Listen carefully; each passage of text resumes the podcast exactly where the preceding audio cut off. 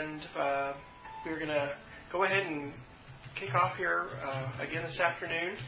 A couple things to mention. We had some discussions here about different things, and just your comment about templates and what we ask kids to do and creativity.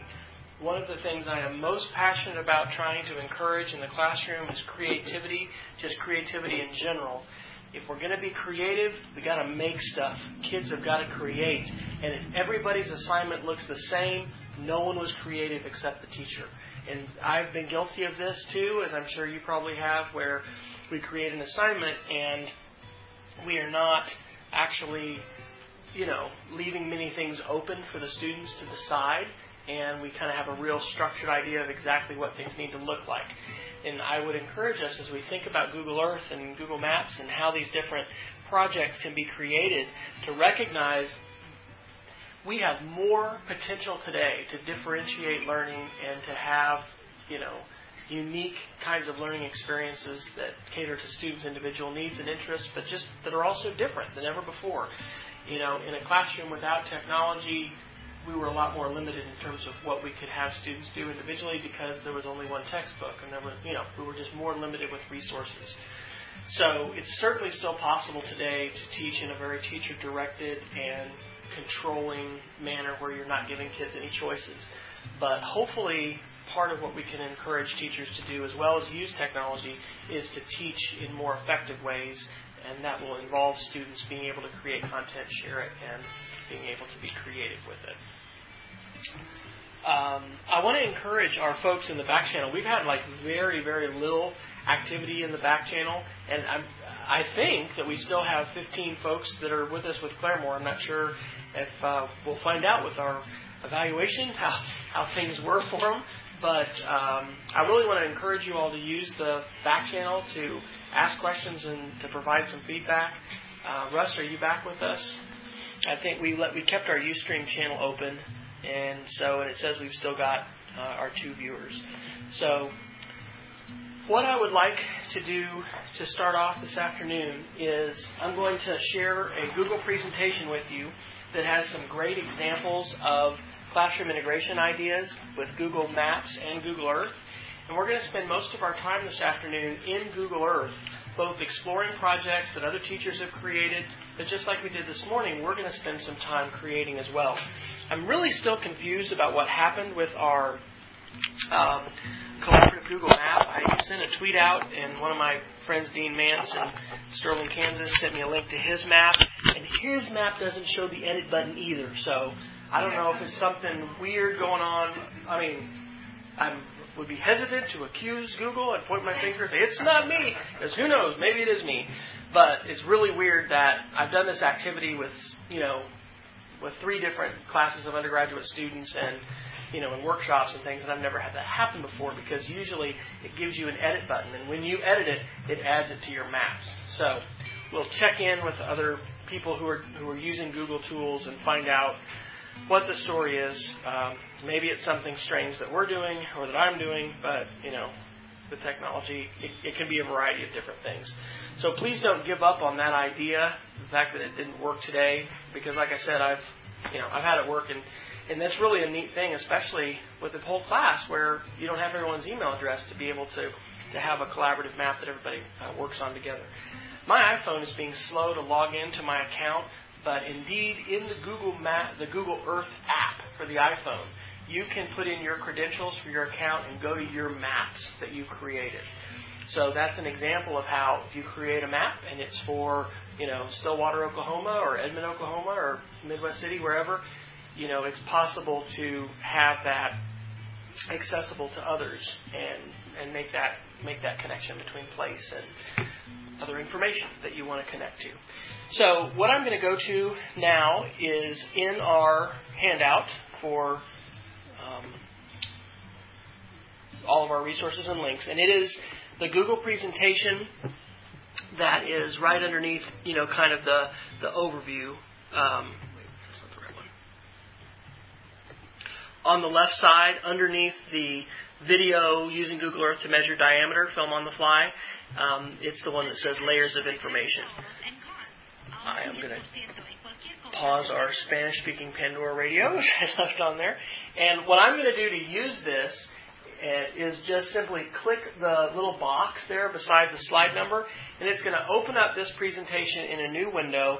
I'm going to go to View in Google Chrome and enter full screen. So now I'm full screen, and this is really acting as if I'm running PowerPoint or Keynote on my computer, but it's running off the web.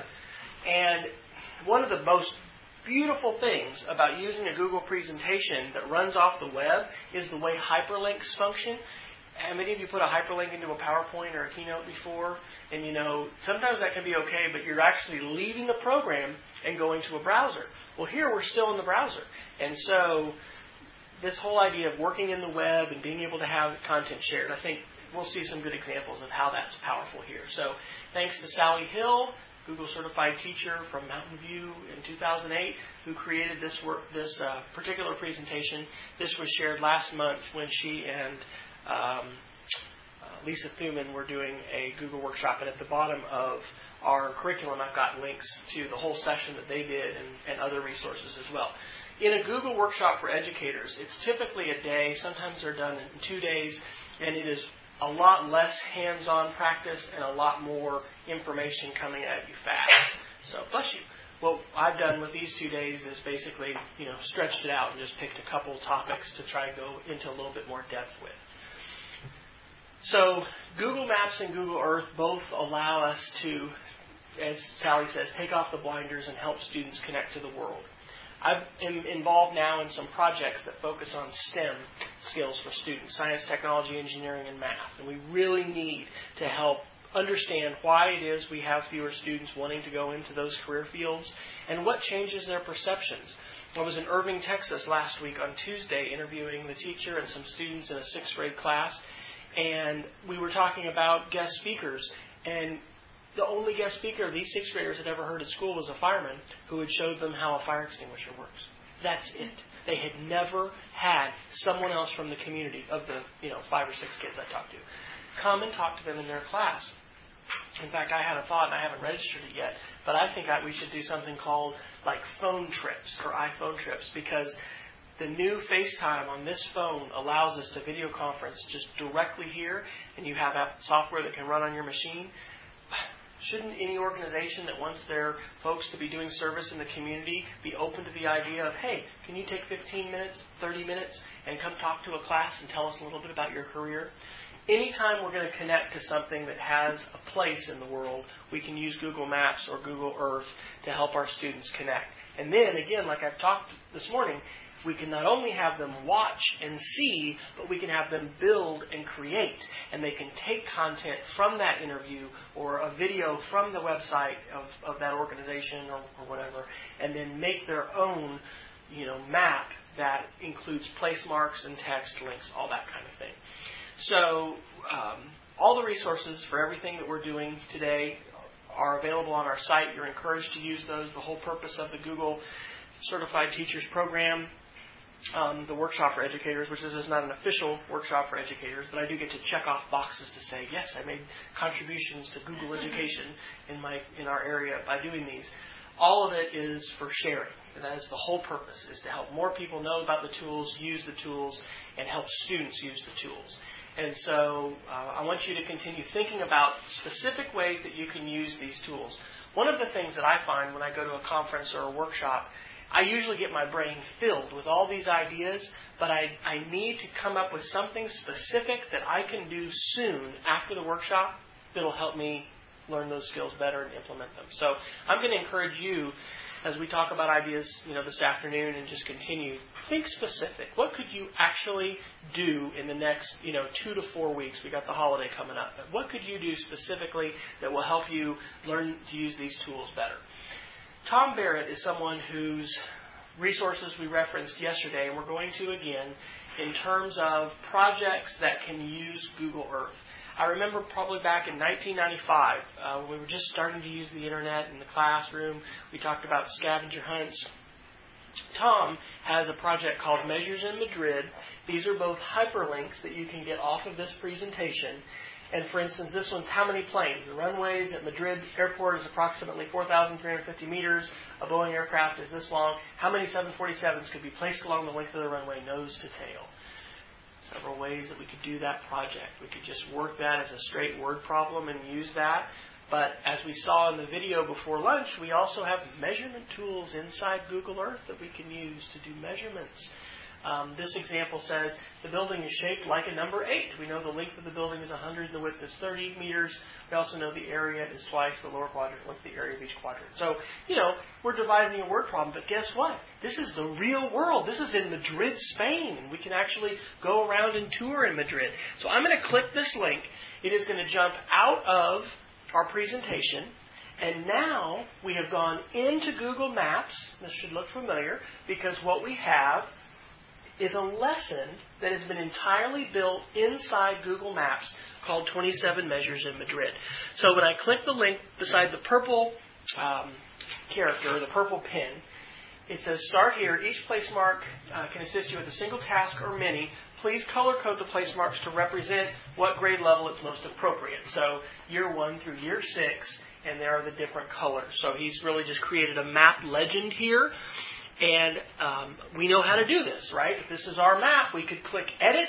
We can change what is represented here by the um, uh, place mark, by clicking on the place mark and then putting more information in. And he's got icons in there as well as he's used colors to make that look very attractive and very readable. So here's an example of an activity. Um, this one, if we see how it's colored, looks like it's for year six, so it's going to be for ten and eleven-year-olds. And this is the Atletico Madrid football stadium. Um, of course, that's going to be a soccer stadium in Spain, not an American football stadium, I'm sure. And it says, use this stadium information to find answers to these questions. How many people can attend an Atletico Madrid game or Madrid game?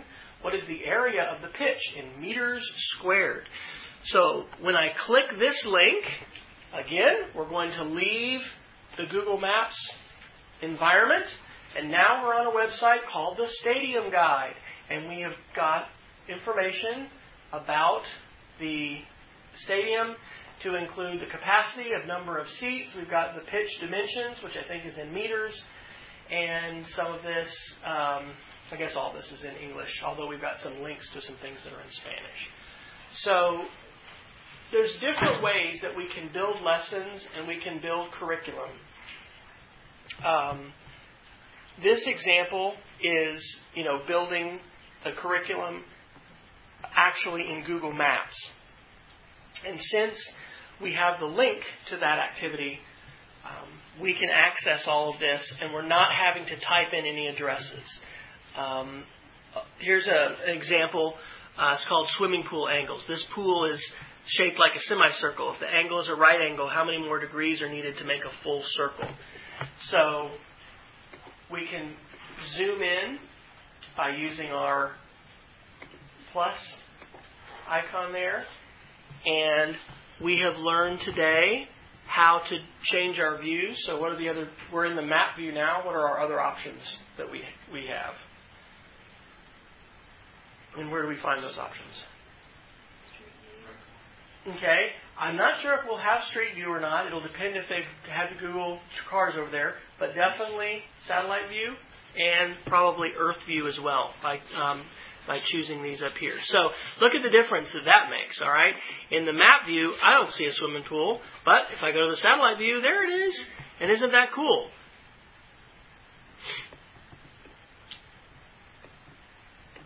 So if that's a right angle, how many more degrees will we need? We could do that three hundred sixty minus ninety, what, two hundred seventy degrees. Um, it's just real-world math problems, okay? Now, do we have time to craft an amazing lesson like this every day of the year? Of course not. But that's the wonderful thing about being connected to a community of educators sharing resources is we um, can, you know, We, we can borrow. We can we can uh, utilize these lessons. Um, you know, give credit, share. They can inspire us. They can also inspire our students as well. So as your students do projects like this, as you use um, projects like this, I would encourage you to think and have your students think about how do I make this personal to us? Okay? This is Madrid, Spain. Any of my kids been to Madrid, Spain? Maybe, but probably not in Oklahoma. So what could we do here in Oklahoma? Could we make something like this? Do we have any swimming pools that are unusually shaped? Do we have any stadiums that we could calculate, you know, some statistics on? Um, then the students can be involved in creating this kind of thing. And these projects give us ideas for what we can create. So it's not just a matter of, I'm going to just use stuff other people have made. No, I'm going to look at what they've done, maybe use them, but then I'm also going to create things myself.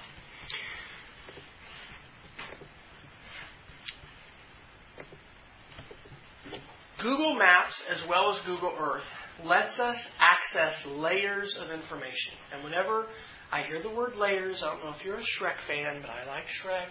And I always remember the scene when Donkey's talking about Shrek with his onions and his layers. Layers! Okay? Now there's a lot of layers here. And we're about to go to Google Earth after this presentation. And we're not actually in it. There's going to be things I'm going to show you. And there's all these layers that you can turn on and turn off. Google Earth already has some things turned on, three D buildings. Um, I don't know if they've got the cloud layer. That was the one I used to think was so cool with weather, is to turn on the clouds, you know, that are over the, the Earth right now. But layers of information, so powerful to think about how we overlay information and data on top of spaces and the ways in which we can then better understand a topic or a concept because we're able to see it differently visually. So here's an example of layers of information. Anybody know uh, what this might refer to, this particular slide? I'll give you a hint. This is South America. This is Africa.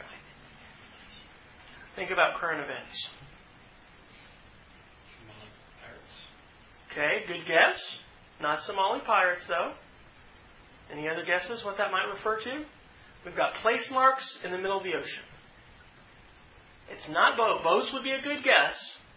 Boats were involved in this at the latter stages, but an aircraft was in, involved.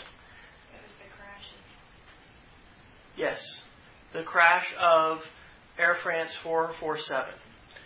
So, how can I make these kind of connections with students? Well, if I click on this link, it will take me to the Google Earth blog, where somebody else has created what's called a K M Z or a K M L file. And this is going to be the first time I'm going to show you how we go from the web into Google Earth instead of just Google Maps. Now, more and more things we can do in Google Maps, and maybe it'll get to the point where we don't even need Google Earth.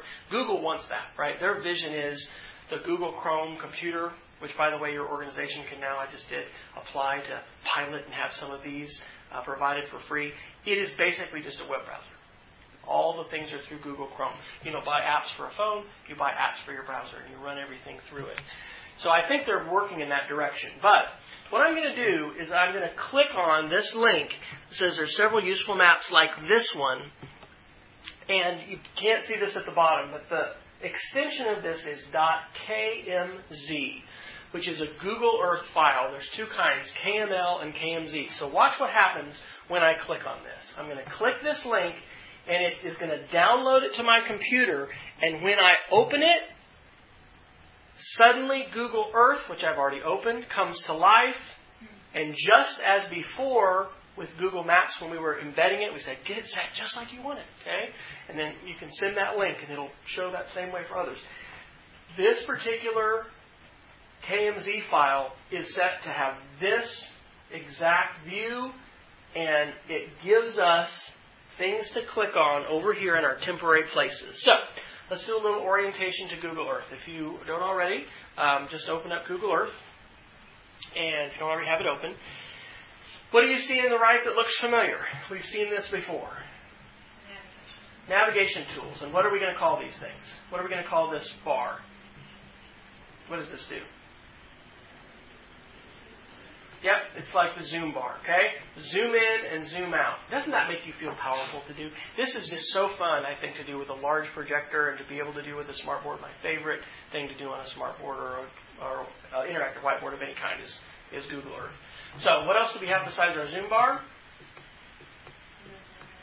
We've got our movement tool. So just like we did on the web, we can click and drag, move back and forth. We also can click these buttons, except notice that there's a little more smooth sliding here as we go back and forth. And um, that's, you know, because the computer is doing heavy lifting graphically here. It, there are, Google Earth is a sexier version of Google Maps. Okay? It looks better, it's smoother, it has more features. And then you remember what this thing at the top was? We saw that when we clicked on the Earth option. Remember what that did? It's tilt and it is rotation. So we can swing around and rotate. Um, I've had a chance to go to New Zealand a few times. I was an exchange student there in high school, and um, it's funny because, you know, we, we tend to just think about the world, hey, it, it always looks this way. Well, that's just because that's how the maps are drawn, right? So sometimes you'll go to New Zealand and you'll see the southern hemisphere pictured, you know, above. Geologically, it's interesting. We've had polar flips, you know, in different times. And they say the poles will flip again. South Pole will be the North Pole. So, um, anyway, you can um, do rotations. You've got the N there representing North. Orient it the way that you want to. You also have the ability to tilt, and that particularly gets more powerful when you're close to the ground and we have three D buildings and other kinds of structures and things like that that are built up. All right, so that's an orientation to the right side here of Google Earth. I'm going to just check and make sure our audio is still okay. Looks like our audio is. And Russ says that, yes, he's they're okay, I guess. So feel free to be vocal there in our in our virtual world here if you don't if you uh, want to ask questions. Um, A nice trick, and on a, on a Windows machine, you can do Alt-Tab. On a Mac, you can do Command-Tab. Did you do this before? Where it'll show you all your open apps. So when I'm full screen in a browser, this can be a handy way to switch back to another application. It's just Alt-Tab, and that brings up on a Windows machine your different options, and Command-Tab on a Mac. That's an orientation to the tools on the right side. Let's talk a little bit here about the left side. This panel can be hidden or shown just like we saw with Google Maps. Okay? The button that's right above the corner here where I hold, I'm holding my finger, that is the Hide Show button for the sidebar. Now the sidebar can be customized and resized in different ways, but by default it's in three pieces, three parts. Top part is search. So that's where, just as I did in Google Maps, I can put in Oklahoma City Memorial, and it will fly me to the memorial. Or we saw the example in the video of the Century two building in Wichita, Kansas. Type it in and fly there. In the middle, I've got My Places. And these are places that I can save just on my computer that are like Google Map Tours. We had those different place marks that we made, and those were different entries. And these are Google Map places or sightseeing tours that we can be viewing. In the bottom, the, the third piece of the sidebar, it's called the layers, the layers part. Now, you can resize these, and if you move your mouse to where the little dot is, you can change the relative size. So I could make the places smaller, and I can increase the layers.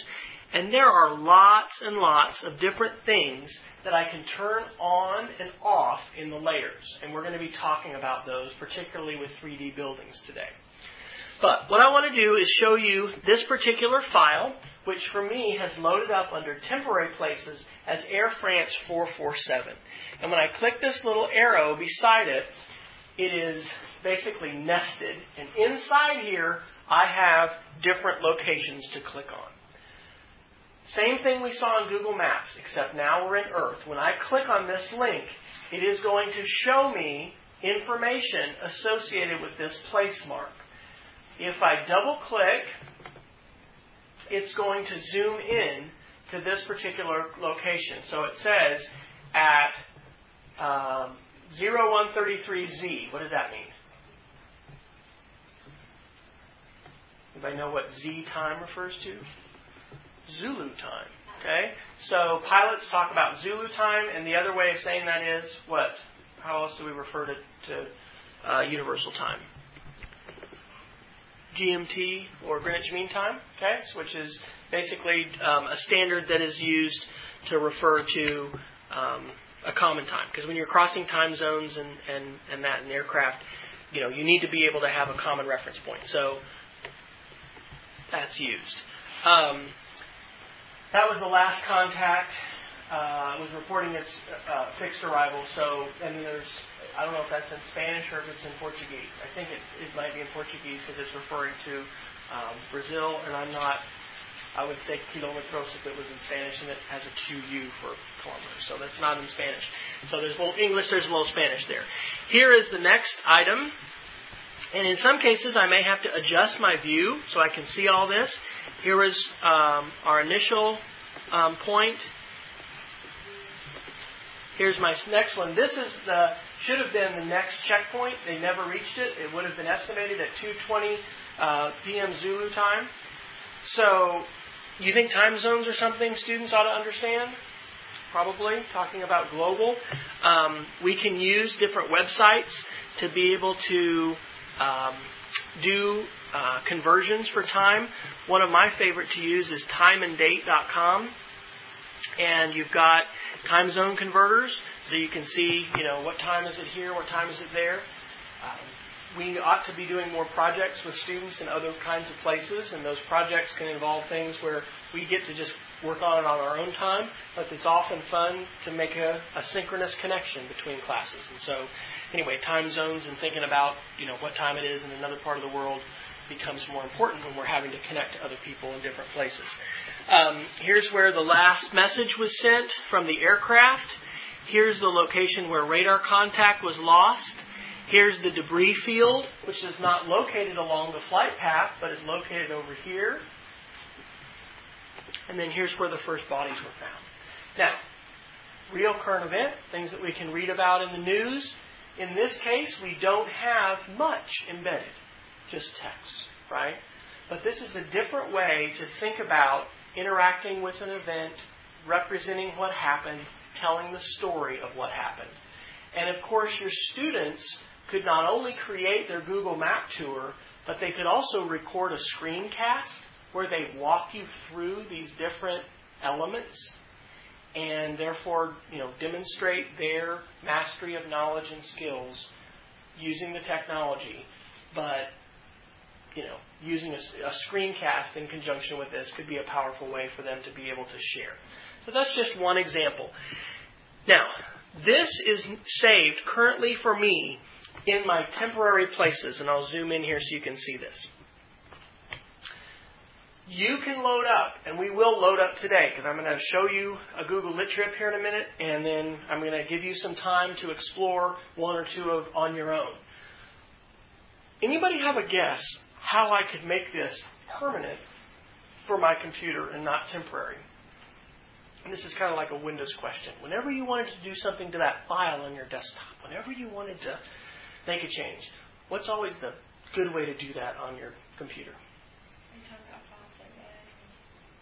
Right-click. Okay? You want to rename a file? Right-click. You want to delete a file? Right-click.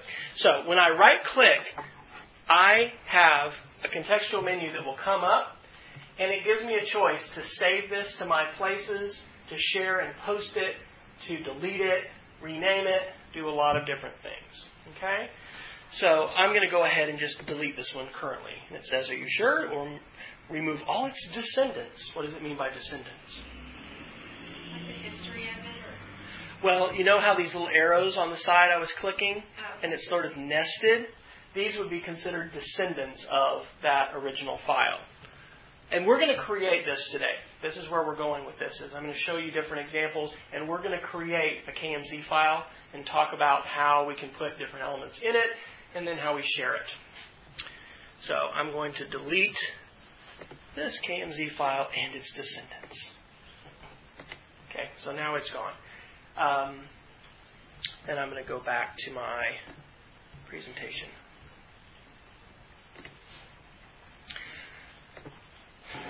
Classroom applications for uh, Google Maps, we've got a host of different links in the, the website that I provided with you. The classroom ideas page that we're linking to here is on our site, and it is in that educators page. So there's a geoeducation page, and so we've got ideas for how to use not only Google Earth and Google Maps, but also Google Sky and Google SketchUp, which I'll be showing you. Um, because in addition to Google Earth, if you go to your view menu and you look under Explore, you've got Google Sky for all the constellations and for the universe. You've got Google Mars to go explore the red planet, and you have Google Moon. When I visited in uh, Mountain View, California, I was near Palo Alto in June, I visited the Google campus, and they have uh, probably at least six large, larger than this, L C D screens that are vertically mounted in a sort of round room with a big old computer underneath each one of them, and they had something that was kind of like a joystick, but it was round at the top, and it was connected to Google Moon, and you were like flying the lunar lander, except L C D screens were all around you, and you stood in the middle, and it was displaying the same content that we have here in Google Moon, except it was in a more immersive, kind of like IMAX experience. So I thought that was that was pretty cool. Um, So lots of other ideas and resources that are being shared by educators um, on, on that site, as well as in other places. So uh, any thoughts anybody has about classroom applications at this point, thinking about Google Earth? What do you observe and, and think in terms of the differences? Because we spent the morning in Google Maps, and now we've seen a little bit in Google Earth. Are you seeing many differences at this point, or thinking about reasons why you might do one versus the other? One thing I'm thinking of is if we all go into a computer lab or something, this isn't going to be on every single computer. They're going to have to upload it. Absolutely. Absolutely. That's why I defer to Google Maps. When I'm teaching stuff to my students, I'm teaching them Google Maps because I know they can do it. We saw today it seemed like maybe some differences in web browsers and I don't know what versions there were, et cetera. So, I mean, there's going to be some differences. But in general, Google Maps is going to be more accessible. Anything else?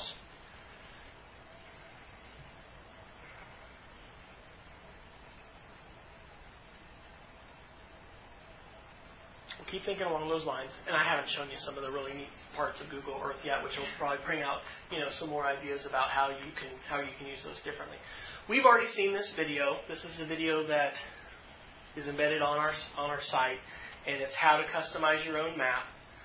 Um, again, we were talking about the three different ways, you know, plain text, rich text, H T M L, and the idea of building a rich media place mark. So a place mark that not only tells me where it is, but it gives me a lot more information. So we did a modification on, on this activity. Um, this was suggesting, you know, five important places in your life. With my students, I usually will have them do at least ten place marks and then have them do hyperlinks, pictures, and possibly a video. Um, there's issues, as we said, with, you know, content filtering and things like that. But being able to create a customized map is really the beginning point. And making it in Google Maps, I think, is a good place to start rather than going to Google Earth. Um, we've already gone, gone through this. Adding a place mark with edit. Um, we can also move the cursor where we want to. We've got the three types of text. And we've got a quotation from Barbara Stocking saying, if people really have no understanding of people and place, no way to read the world, then we are really lost. We are in a very interconnected world. We need students to be able to connect with that. And so Google Earth and Google Maps provide a great means by which students can make those geographic connections. So what I want to show you next is on our handout, and I guess before I do that, let me let me point out, let me see if we got any questions actually from our back channel. All right, you guys are being awfully quiet. I want to point out the the tools that we have here and the crib sheets. So let's look at the crib sheets. Um, underneath the presentation that I just did, I'm on the left side of our handout scrolling down. There's the video of Google Earth to measure diameter with Pi Day. There's the presentation that I just showed you. The tools, which to date we've only looked at Google Maps and, um, and we're starting to look at Google Earth. We'll talk about SketchUp in a little bit. Let's look at the crib sheets. I'm going to open these up in new tabs um, on my web browser. And I'll close out some of these others. Something that you'll notice, um, you know, as you open up a bunch of things is your computer, depending on how much memory it has and all that, you know, is going to slow down. So it's usually a good idea to kind of go in and close up some windows so you don't have too many things open. These are P D F files which are shared as documents on Google Docs. I can go to the File menu and download it in its original form. I'm free to print this off, give this to my students, put this on the wall. These are all designed as two-page summaries of the tool. So it is going to give you some ideas of why you might be able to um, use it. There's a little expert tip here talking about the directory, because there's lots and lots of um, lots of different tools that other people have created. Um, virtual tourism videos, hike searches, earthquake data searches, all kinds of things to be able to explore. And just a little bit about Google Maps in action and additional resources and links that you can um, check out. Um, one of the important things to know about is YouTube. And when my middle daughter here two weeks ago had to do a diagram of a colonial village, I said, hey, why don't we do this in SketchUp? Well, what's SketchUp, Dad? Well, let's figure it out. So we downloaded SketchUp. I've seen seen it before and know how to do a little bit. But where did we mainly learn? It was on YouTube, because there were so many great tutorials available. This is a channel which is listed on the crib sheet for Google Maps that is called Google Maps Help Channel. And there are seventeen different videos currently in this channel. So um, it looks like some of these are in French and some of them are in English. Um,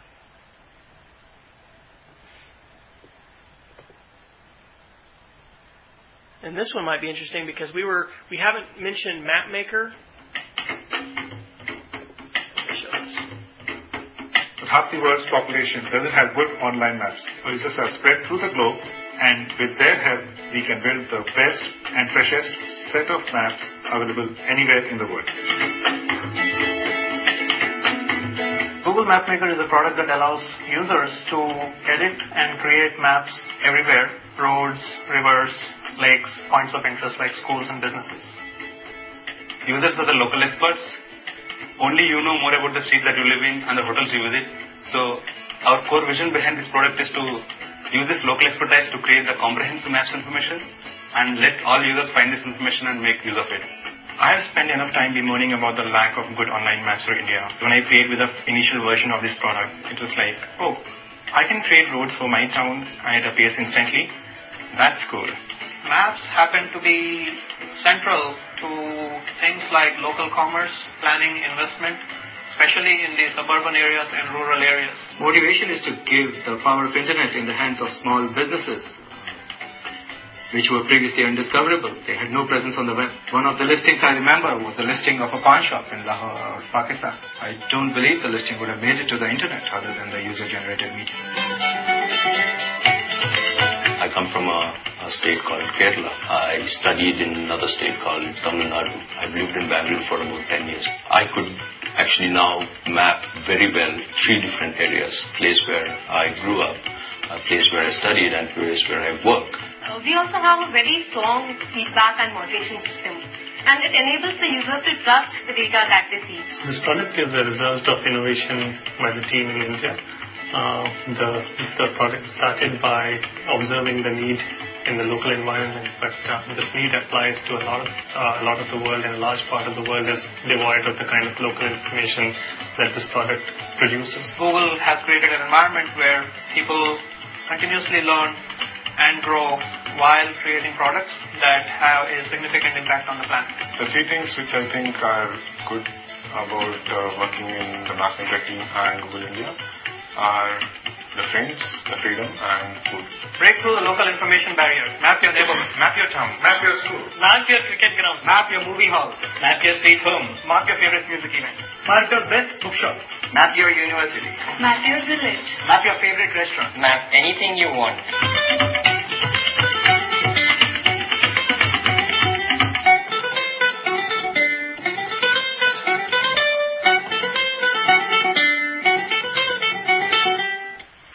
So that video is two years old. Um, I am not super knowledgeable on the differences between what we were talking about this morning. Place was it Place Maker? Or just Google Places and Google Map Maker. I mean, we're in the United States where we've had these, you know, Google cars driving around, taking pictures, doing, you know, Google Street View, all of that. The need for, I think, map maker initiatives, certainly in urban areas, is going to be very different than in rural places. Um, but just like he said in that video, the difference of being, having a footprint on the web, having a local business that has a footprint that wouldn't have one before, um, the Google Places sounds like a place to do that. And most of what I'm going to talk about and have familiarity with are creating maps that are more used for the classroom and not for public. But there's definitely, and I know you all have an interest in this as far as agricultural development and rural development, this ability to create content that's then shared back with the community, and it gets in maps and layers that the you know world gets to access. And that was interesting to see how they're handling moderation and things like that within their community. So Google Map Maker may be something to look into a little further. And that might be a workshop, you know, to offer for rural businesses, to be able to say, here's here's a workshop to, you know, update your map and, and your information and, and be able to, you know, use these kinds of G I S applications, um, not only to let people know about what you're doing, but, you know, there's other creative ways to use it as well. Um, this is just one about Google Earth, and it is saying three D terrain and three D buildings. That used to be a dis- differentiator. Now it's not. Uh, if you get that plug-in, you can have that within Google Maps as well. Um, there, there's a lot of overlap in between what we can do. Um, but the, the ability to turn the layers on, on and off so easily is probably one of the main um, discriminators. And we'll talk about that some more as we look at examples.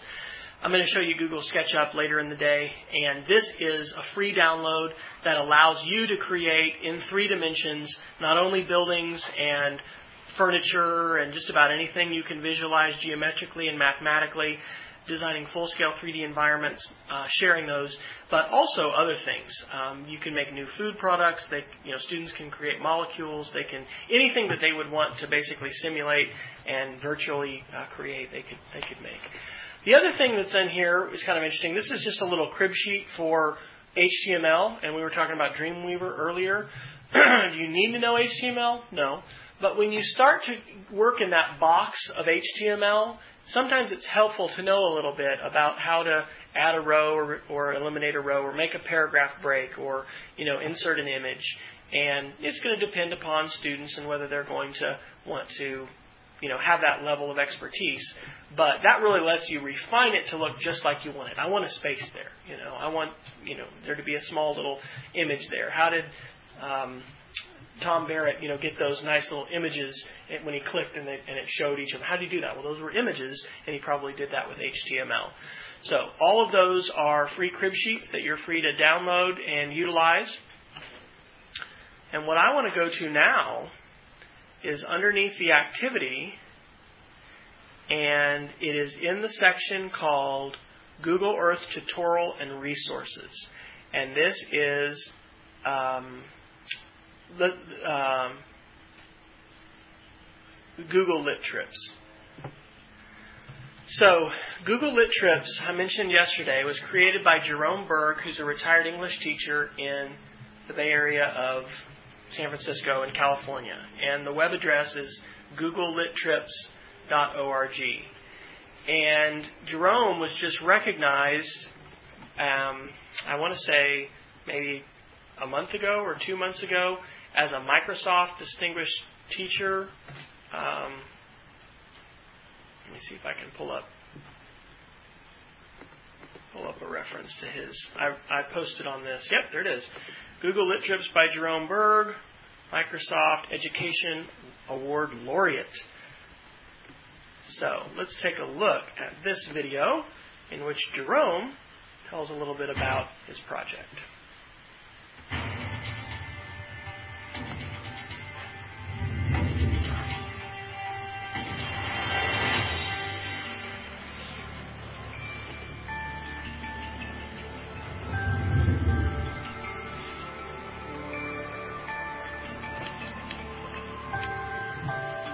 My name is Jerome Burg, and I'm a retired high school English teacher, thirty-eight years, teaching high school English.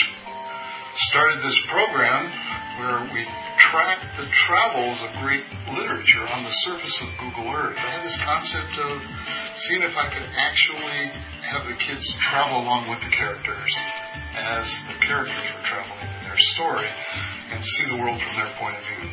Journeying is what we are all doing. We're all on the same journey from our innocence and our not knowing through the experiences that sometimes beat us up a little bit and then teach us big lessons. And so the pedagogy is designed to say, what's this have to do with me? And so they're not questions of what color was somebody's hat in the story or, you know, who said such and such. The purpose of the discussion starters is to say, as we follow this story, can I build a connection to the world that twenty-first century students are going to live in?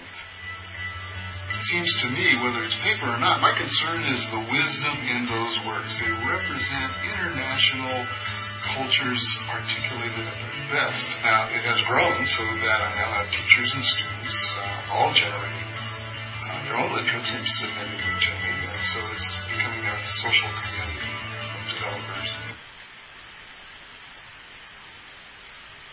I did not follow my own recommendations here and pre-buffer that, so we've got a pause here. Jerome was actually at uh, in Boulder at the uh, Google Teacher Academy where I was um, doing the Google uh, Earth section, so he was able to share that and teach it. Let's see if we can play a little bit more. Looks like my video is completely stopped buffering. Or maybe we can talk about what to do. What do you do at this point? This happens in your class. What do we do? Any ideas? Start talking. um, we can refresh the page, and we were at, at one forty-two. Um, I don't know. We'll go back and check here. Yep, I lost my internet connection. The last time I did that, um, I turned my, my wireless off, and I turned it on again.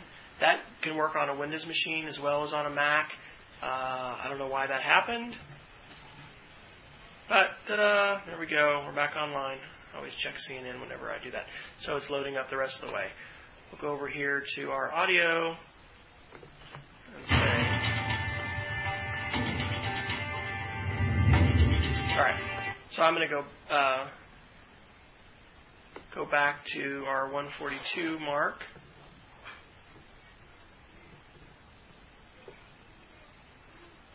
So it's becoming a social community, a social community of developers. I just envision being able to walk through San Francisco with my iPad, reading a book by a San Francisco author as I'm walking by the locations where the story takes place and being given that directions in Google Lit Trips. I, I can't even imagine where I can stop and imagine a few things.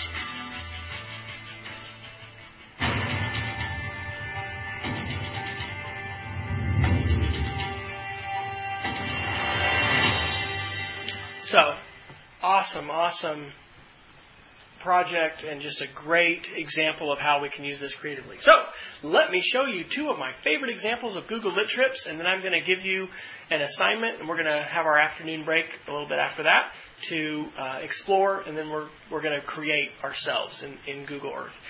Google Lit Trips is set up with our grade levels at the top, so I'm going to click on K five, and one of my favorite ones to show is Robert McCloskey's Make Way for Ducklings. I'm going to do an elementary example, and I'll do a secondary example. So anybody read this book before by McCloskey? I actually think he's a Maine author, and I picked up a, a book when I was in Maine um, by him. This is a, a book about the, the Mallard family, and they're having to relocate, um, and it's very traumatic, and they are searching for, for the new place for uh, their family to live. So a little bit of information about the book, and then up here at the top, it says download, and we see again that .kmz file, which is the Google Earth file. So when I click that link, it's going to download to my computer, and depending on how my browser is set up, it may open automatically, or I may click it, and then it is going to fly to Boston, Massachusetts, and it is going to have this initial screen saved just the way the author created it so that it shows the pathway of the duck family. So as I click over here, um, there, I think... Okay, this is uh, this is kind of an overview to follow the route. There are fourteen different place marks on this map. We're going to start in the public garden and then go to the state house, and eventually we're going to get to cross the street where um, Michael helps them. Michael, the policeman, helps them cross the road. That's like the most traumatic part. So let's go to the public garden first. Don't underestimate the critical importance of visual literacy and helping students make visual connections with things. One of the best presentations that I've ever seen about one-to-one learning was last November in Chicago, and I heard teachers from Flint, Michigan, who had been doing a one-to-one project for about six years. Their laptops were six years old. They were on their last legs. They were just, you know, putting along. But the stories they told about their kids who primarily came from low socioeconomic situations about things like this. Oh, that's what the swan boat looks like. You know, big kinds of connections that absent media and the chance to be able to use the visual media, they might not have made the connection before. It's a big deal. So this is just the example at the beginning. You're in the public garden. The questions. What are some of the concerns Mister and Missus Mallard have about raising a family? Here's the um, boat, or the, the a picture. Here's the duck swimming in the public garden, all right? And then here's the swan boat. That's what it looks like, okay? And he's got some attribution for the pictures here.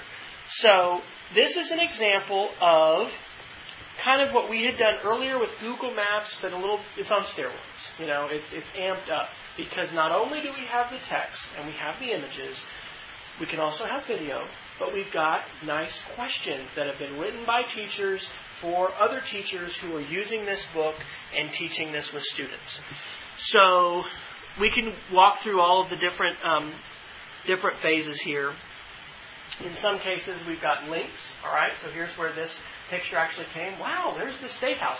McCloskey has, you know, it's beautifully illustrated, but isn't that cool to be able to see the river and see the State House? And the question, you know, what is the State House? What do you think happens in the State House, all right? So good open-ended questions that we can be asking the kids. This particular book reaches its climax when Michael helps them cross the street. And what I'm going to do is I'm going to actually turn off over here in, the la- in my layers, my three D buildings, and I'm going to go to number nine where Michael the policeman helped them. Now look at the screen and watch. I double-click. So we are going to zoom in right to this vantage point where... Um, the buildings are. And what I want you to do is look at what a difference it makes when I turn on the three D buildings. So if we're going to be visualizing what was that like for the duck family and crossing the street, you know, we can actually get down here at ground level. We can think about that busy traffic, and this is a big difference between Google Maps and Google Earth. And again, the click box or the check box here is three D buildings. There, it's just, you know, flat view, now three D buildings. All of these buildings were created in Google SketchUp. All of those buildings went through a vetting process where somebody at Google looked at them, looked at the actual satellite picture, and maybe looked at other information, but basically said, yeah, is that a good representation of what that building looks like? It is. We're going to include it in the three D warehouse. We're going to include it in um, Google Earth so that people are going to be able to access this. Um, I can go ahead and do a, a walkthrough and, you know, kind of follow the path of, of the ducks as they, they go along here using my uh, rotation tools. I can change my views and be able to follow along inside Boston. So think about the ways that this particular tool can let students expand their background knowledge and expand their schema. We're reading a book, we're getting information, we're trying to understand what this means. Oh, but now let's actually go to that location and let's explore around it. That was mentioned in the book. I wonder if we can find that street corner. I wonder if we can find that park. I wonder if we can find that intersection and be able to see that. Again, over here in the side, I have the opportunity to right-click or on a Mac control click if I don't have a two-button mouse and either choose to delete. I can create a folder. So we talked about this yesterday with Google Docs. Be organized, right? Create folders, put your stuff in folders. I can make a folder, and I could put my Lit Trips inside um, that folder. And um, I can also save this to my Places. So instead of being a temporary thing that will be deleted at the time I quit Google Earth, now it's going to be saved inside my Places. And I can go ahead and um, right-click in here and say add a folder. And I can call it Google Lit Trips. I could put other information in the description field there.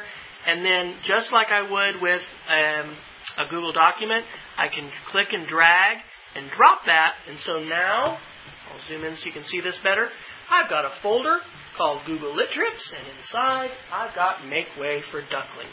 I can also rename that. There's a lot of other choices of what I can do. And if I want to rename um, Boston Ducklings, whatever I want to, I can, I can change that. I'm not stuck with the original names that were there. Just like I turned the three D building layers on and off over here, I get to turn on and off Places over here on the side. So I'm going to turn off the Make Way for Ducklings Lit Trip. I might as well point out here that there are other things in here that I can click on that are part of the layers that Google Earth provides. You've got photos that people have submitted through probably things like Google Places and Google Map Maker.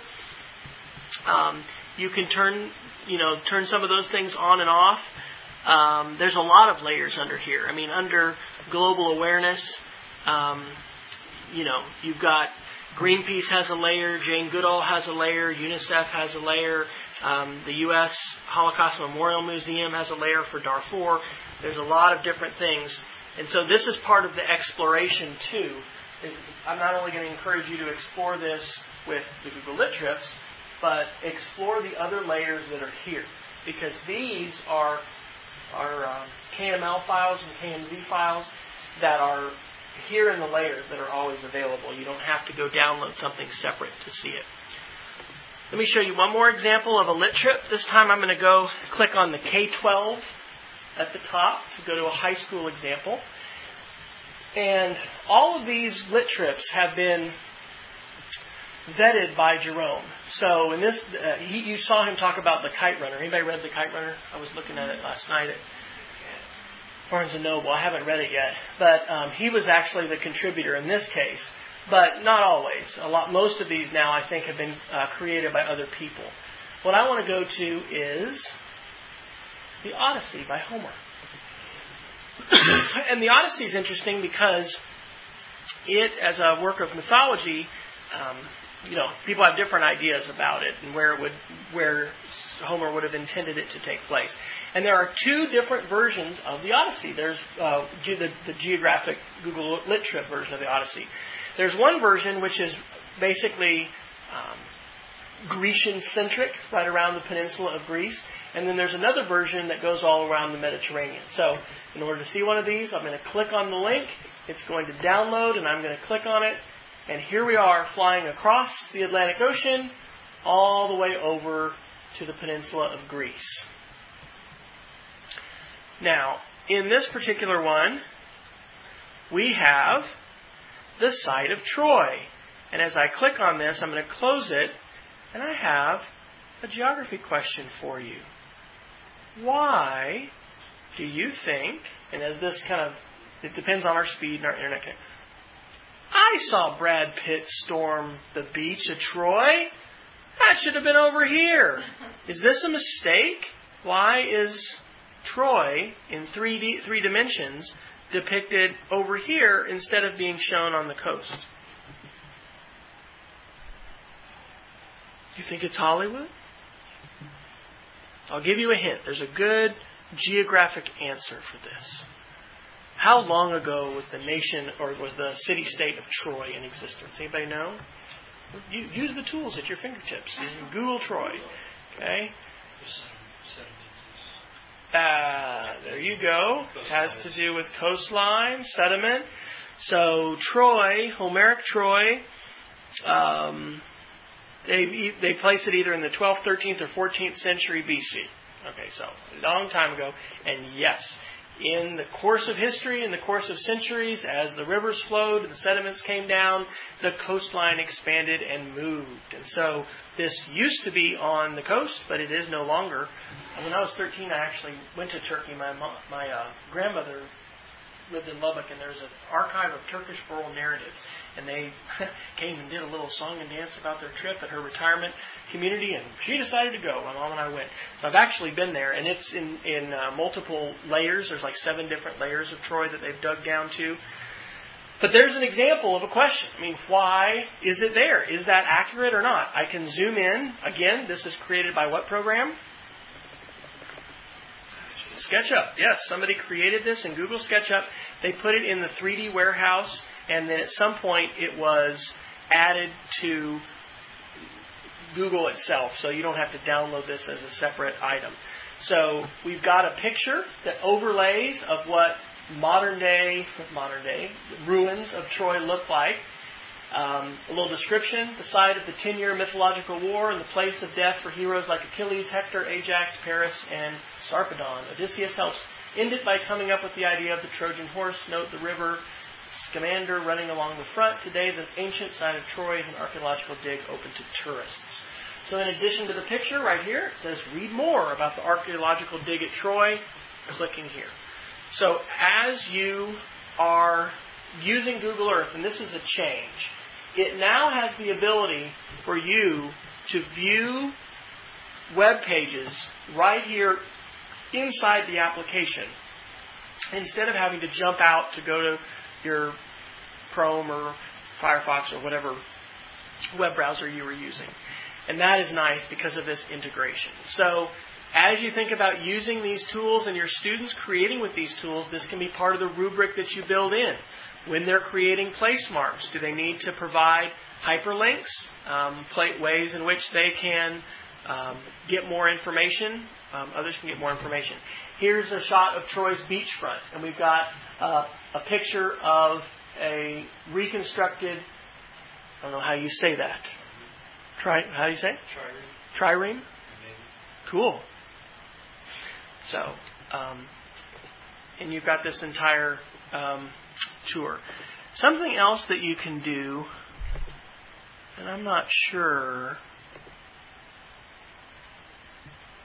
there's a way with some of these that you can actually um, fly through the entire thing, and I don't know whether, we'll see this in a second probably with the, um, the sightseeing tours that they've got in here.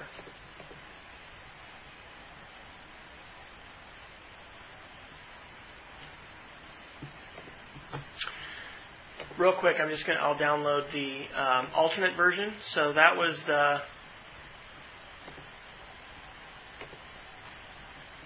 that was the version that was centered around the peninsula of Greece. We've got another version, okay? We can have both of these together. Notice the first one is in green, the second one is in red. I can turn off version one, and um, I can go to these different sections. Some of the things like Troy are going to be the same, but other things are different. So the sirens, where were the sirens? Odysseus was the only man to hear about the sirens. You know, where were they? Well, no, it's myth- mythological, but some, some folks might place them here. Notice that, I don't know if that's going to stop. I guess it was a matter of it rendering. You decide in Google Earth what you want to put inside your pop-up window, but then also what angle do you want the view to be, what direction is it going to point, all of that stuff gets saved with the place mark. And so you make that decision and, and those choices. People can then explore around where you've put the place mark, but um, that's those are all decisions that are that are up to you. Okay, the last thing I'll point out, and then I'm going to Um, start a, a break as well as some work time. is I want you to notice that here inside My Places on the side, you've got a link that was already there called the Sightseeing Tour. And it says, make sure the three D buildings layer is checked. Google Lit Trips is an example of customized Google tours that have been created by different teachers. And similarly, underneath the sightseeing tour, we've got different um, examples of, of tours that we can view. So uh, I'm going to go first to Rio, Brazil to see Christ the Redeemer. So I'm going to double click, and wherever I happen to be in Google Earth, it is going to fly to that location, and again, it is going to stop in the with this in the, in the same angle at the same um, point of view as the person who created it. You know, whatever whatever they set in that place mark, right? So when you want to show students different things, certainly you can type up here in the search box and say, Niag- pardon me, Niagara Falls. But by saving a place that you find here inside My Places, you can make that process a lot faster of going there. So let's go to Saint Peter's Basilica in Vatican City. We'll fly back across the ocean. And again, this is fairly bandwidth intensive in terms of all the downloads that it's going to get as it makes this makes this image. Refresh. Well, I haven't done the Titanic yet. All right, so here, here we are in Vatican City, and we're going to actually have the buildings of Vatican City that have been created in Google SketchUp.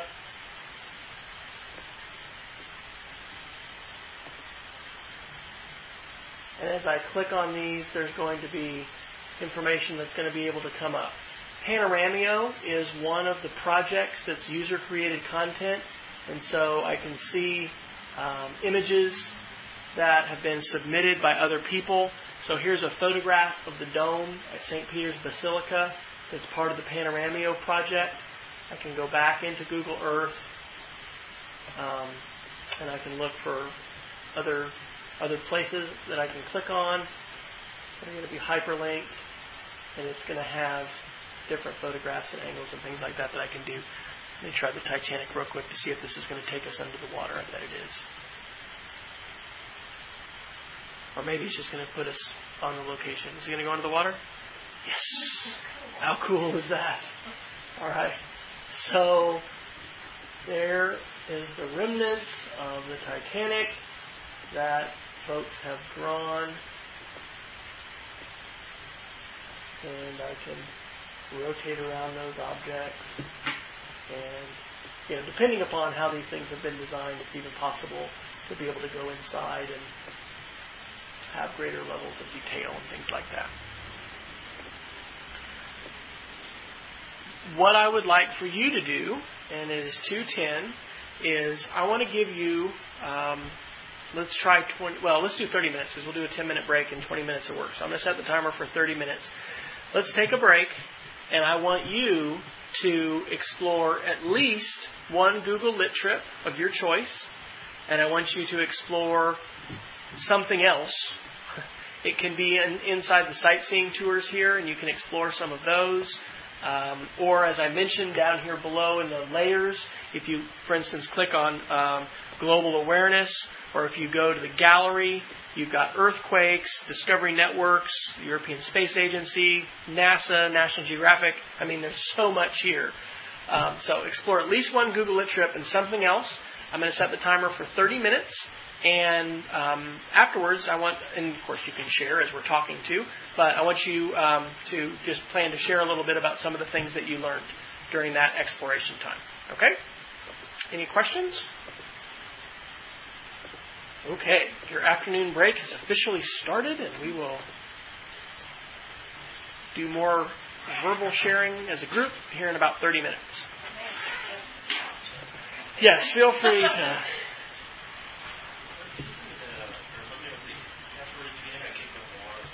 Sure.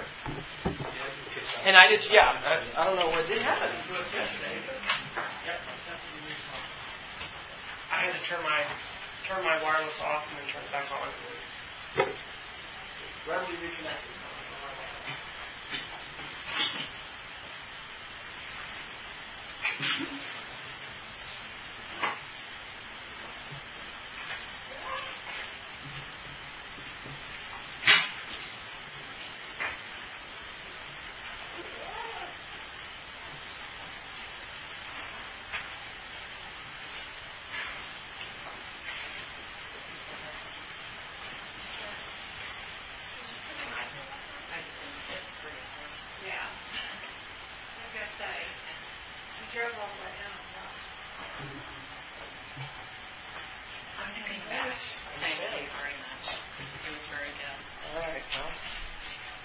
Time to explore? Or? I will. I mean, I'll have plenty of time on my own to think about how to share it with others.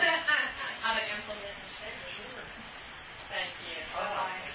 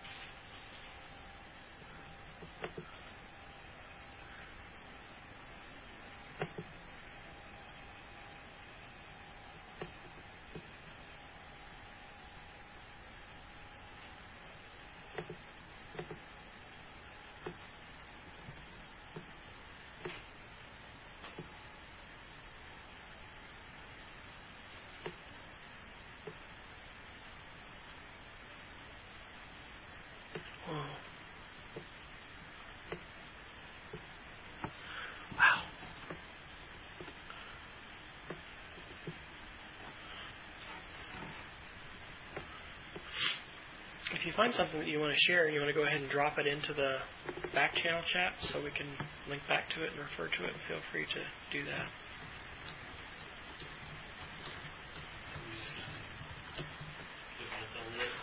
Yeah, I would look at at least one of the lit trips and then explore something else, which can be in the virtual tours and the layers there.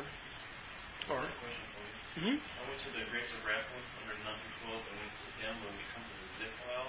Okay. When I opened up the zip, I clicked on that little thing that didn't pop up in Google or so I don't know what else it is. Okay. So you need to find where that zip file is. Uh, it just it opened up for me. Okay. And so inside know, there, go ahead and open up the folder there at the side of Graves of Wrath. Oh, okay. And then oh, that's, that's right there. That's okay. And then there's a readme file. Yeah, there's a few of them that they did that way, maybe because they wanted to distribute the P D F along with it. Or I'm not sure why they did that, but it's not all consistent. Mine brought up in the folder and I put in that. Right. And now it'll talk to you to save. Yeah.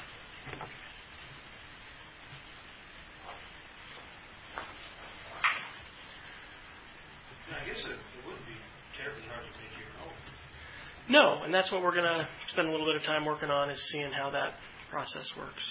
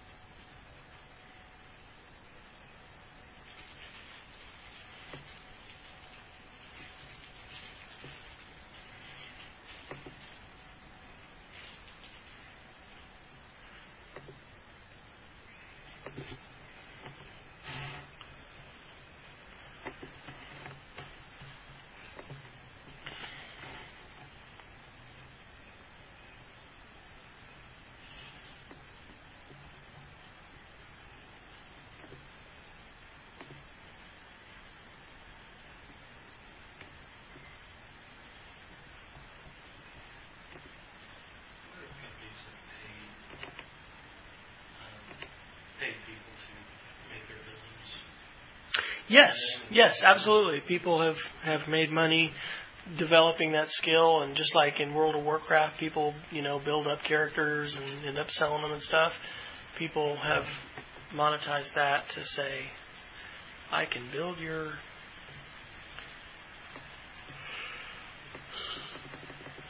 build your, your Google Earth presence. Yeah.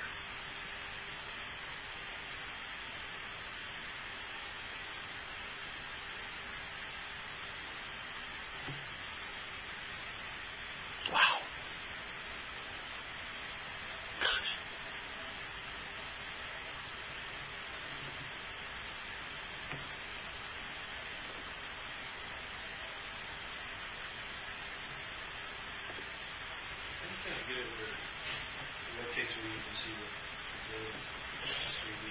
So you zoom in, use the plus slider to zoom in close, and then... Okay. For some reason I was zoomed in all the way in. Right. And then um,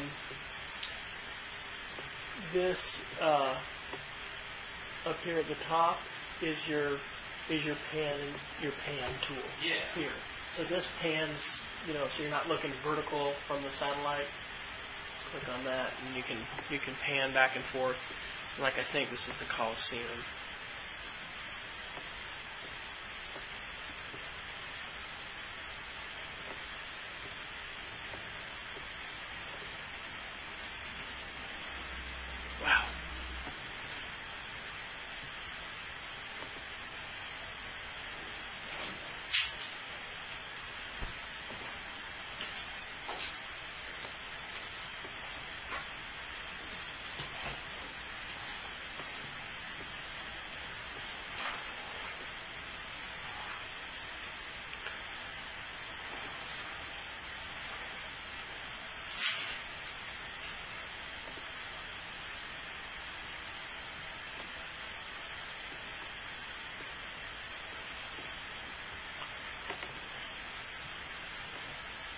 So we'll take another five minutes or so to keep exploring, and then we'll just kind of do a little show and tell time to have you talk a little bit about something you saw, and you can share the link to it, or I'll pull it up when you describe it, and we'll put the link into the back channel, and we'll kind of share a little bit about some of the things we discovered.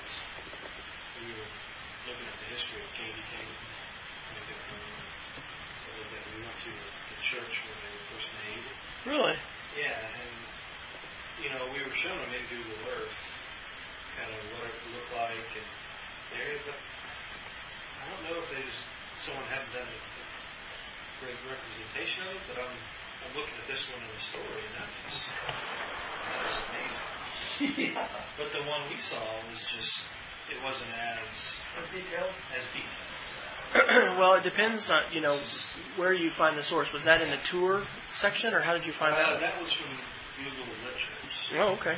And the, the other one, we just kind of, you know, typed it in and flew there. Right. So, yeah. That's the difference. Well, we'll talk about it, because the the three D warehouse is where people submit all kinds of um, buildings. And obviously there's multiple people, you know, building, building buildings. So, there's different versions.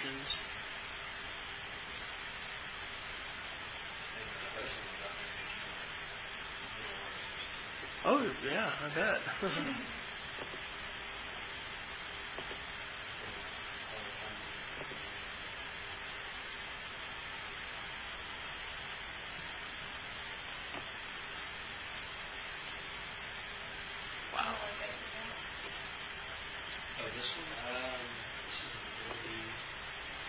Which book was it, you remember? Oh, um, it was Big Anthony, or Tell Me That Paul was Big Anthony. I've never read that book before, but I've read some of his stuff. Oh. That's what we did.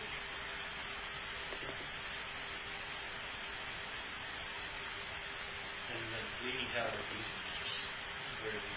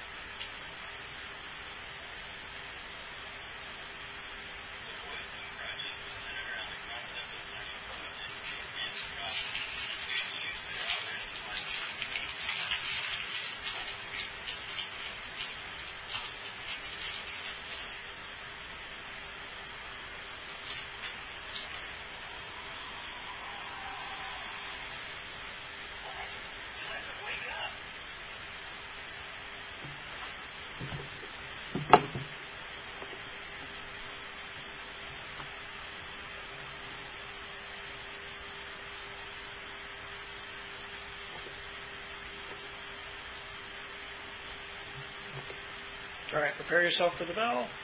I'll turn it down a little bit.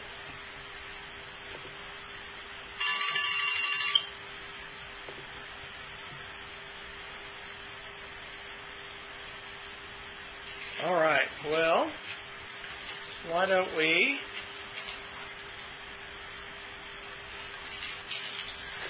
do a little show and tell, and if you want to drop your link into the chat, you can, or somebody else can do that for you. I can do that as you're, as you're talking and sharing. One of the things that uh, I think might, well, I know that I need time to be able to explore and, and discover, you know, some of these kinds of things. Um, but it's a mix. It's a mix of having somebody be able to show you some things and, and you know, show you possibilities, but then also uh, being able to have have time to explore it on your own. I'm going to go see if my internet has gone down again, which it has. Huh. Maybe not. Much more so than they were yesterday. We didn't have any trouble with the internet up and down. And today we do. Okay, so we are we are back. Oops.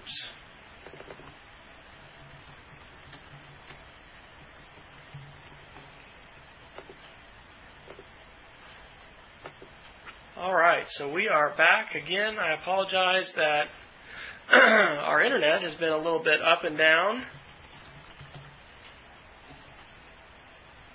Hopefully everyone got a chance to do some exploring. So um,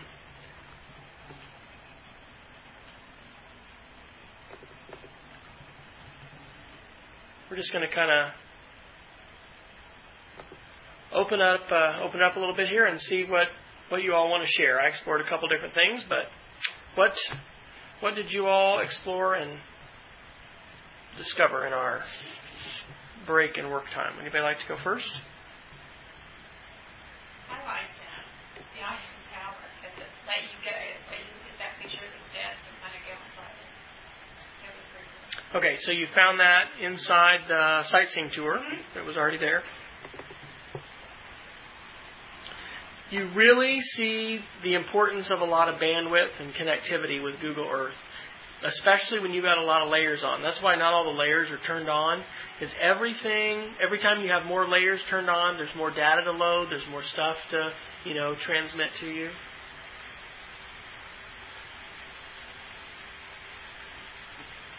I went to Iraq, but the pictures were wonderful. Huh. Did you get to Iraq through um, just flying there and searching? Terrible as far as resolution, or? Well, you can't get very close. When you get close, they just slide down. Poor resolution pictures. Interesting. Well, little Google car. Yeah. Well, they could probably. And then I tried to go, we tried to the other day go when my son was out in Iraq, and it's like faded out. Yeah. You know, it's real interesting. Um, Groom Lake, which is Area fifty-one in Nevada, mm, not very good resolution there. You know, locations of, uh, uh, you know, bases and things like that, I think, in Russia and some other places. In fact, we had somebody at our church a couple years ago. I did a five-part series called Exploring the Biblical World with Google Earth, and you can even find it on iTunes. I don't know whether it's the best thing to leave permanently on iTunes because I am not a biblical, you know, I'm not a scholar like somebody who's been to seminary, but one of the comments that came out of a participant's um, sharing was that at a particular time when Israel was shelling the Palestinians, in Google Earth at that time, there were, you know, stuff had been real visible and clear, and then, oh, all of a sudden you couldn't, you know, zoom in and see that, see that part. So you wonder about, you know, how Google has to manage, you know, that kind of thing, that kind of thing, as far as, you know, what's classified and yeah. what's too much information. And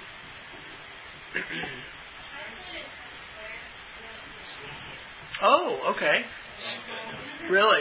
So did you do Times Square under the sightseeing tour? Um, I just did the fly tour. Okay.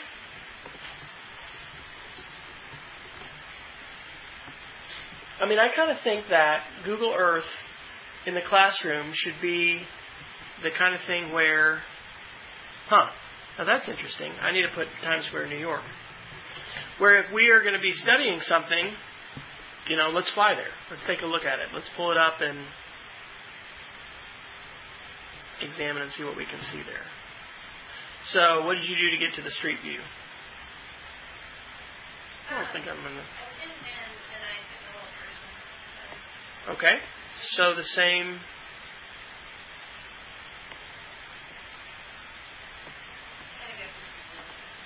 Yeah, that's kind of exciting. So, just like we did there, is that the ball? What is that? I think that's the picture. It's a picture. That's, they have the little round globe-looking thing. I'm like in the middle of buildings there. Uh-huh. You get a village phone going out in the street. There's another street. Every little man comes down. Drop the, drop the man? Yeah. Whoa. It's a little crowded this morning. Yeah. Whoa, look at that. Wow. I mean, all the buildings are like, they're very good. There are some interesting blog posts that people have of like embarrassing things that have been, you know, captured with satellite pictures and street view and... Well, apparently some people, like, over in European countries, like, wait for the court to come by. Yeah, do crazy things. Really? How funny. See, get get famous. Um, I just wanted to know, how did you do it? It showed these two guys like fighting down the street. One was running away from the other one and just catch up to him. It was, it had to be. In a place like Times Square, um, if you have the photos turned on in the in the uh, layers, so under your layers and under primary database, you've got borders and labels, places, photos. Um, basically, all these little dots are different Panoramio photos that people have geolocated to those to those spots. So there is a vetting process. Um, this is a project. You can click misplaced, inappropriate, comment on it. And then you can upload your own pictures. So that's a user-created content project. Which would be an interesting thing to ask. Do we have any Panoramio photos here in Oklahoma? Is that one of the things I'd love to see more schools do? I, I heard a, a presentation in Tennessee in September where uh, a class of students basically adopted the Wikipedia article for their community, and they worked to improve it. Now, first off, they had to get unblacklisted because people had... put spam up on the uh, site before, and so Wikipedia editors had actually blocked the I P address of their whole school so they couldn't do any editing from their location. But once they overcame that, you know, they ended up learning a tremendous amount, and they improved the visibility of their community and, and you know, the, the Wikipedia presence by, you know, putting relevant links, adding additional information, you know, further elaborating on the article, and they learned a whole bunch of stuff. So in the case of Panoramio, that would be interesting to say, you know, which, what communities, um, you know, don't have a footprint here. Um, is that something that we could, you know, have our journalism students do or students in some other class do? I wonder if you could turn off everything except the camera. I don't know.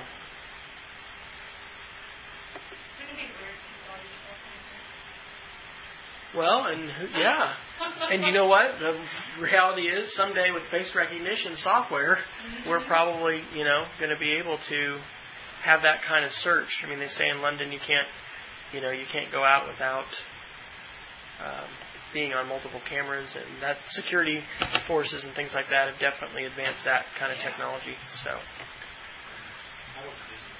Oh, to Disney. Okay. Did you just type it in, or did you? Uh, Actually, I think I went to the first one. Okay, let me point out before I leave that when you fly somewhere like this, you can right-click it, and then you can save that place. And then it goes down into the middle column under Places. So this is how you can start to build your own location one way. We're going to talk about the tools that are up here at the top, but that's one way that you can start to, to build. So...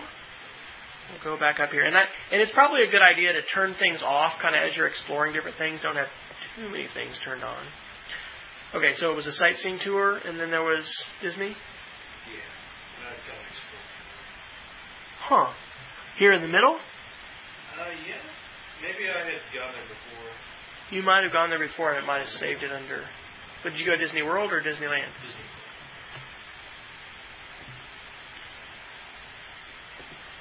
Wait a minute, that's an ad on Travelocity. I want to see that.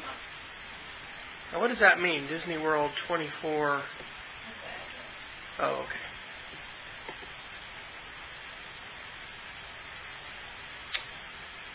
They have apparently got a lot of people to do their buildings.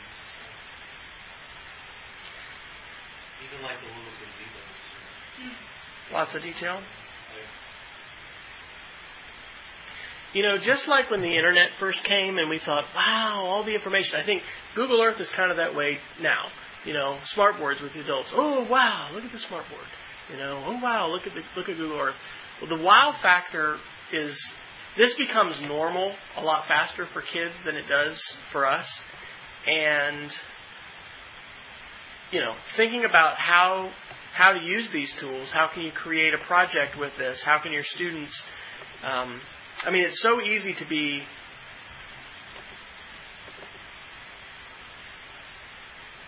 Where did you, where did you go here? Oh, you go to New York. Where do you I need to meet with the Magic Kingdom? Castle.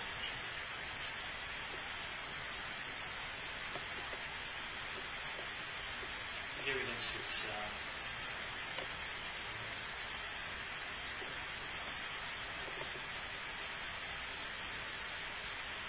Maybe we'll just want to type in that topic.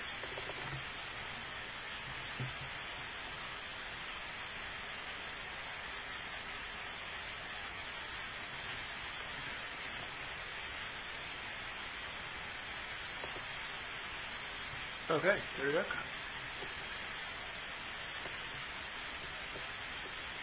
Well, let me uh, let's talk a little bit about the tools. I want to show you. Uh, we'll do a couple other shares as well, but we need to talk about some of the tools that are up here. Google Earth has far more button options here at the top of the screen than we have with Google Maps. And one of the first ones to introduce you to is the ruler. It is the fourth from the right. It looks like a vertical ruler, and it has the option, or gives you the choice, to measure the distance between two points on the ground. You can both create a path, and you can just do a straight line. So... If I zoom in, if you zoom in to a location, so here's a location at Epcot, and if I want to know what, what the distance is between, you know, two buildings, with the line tool, if you take a look here at the screen, I'm going to click to define my starting point, and then I'm going to move my mouse um, to my ending point and click, and it's going to show me that link. You can change your units. Who knows what a smoot is? You heard of a smoot before? All right.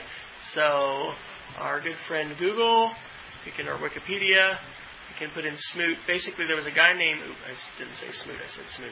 There was a guy named Smoot, I think at Harvard, and sometime they they measured a bridge with him or something. It was a, a oh no, it was M I T, and it was a fraternity prank. Frank.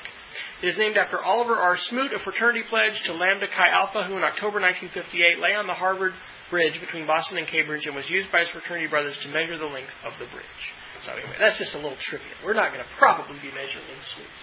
But being able to convert between miles and meters, feet, yards, being able to see those kinds of comparisons, um, that's just a simple measurement, you know, in between two, two different points. Um, make this personal again. Uh, I'm going to put in my address.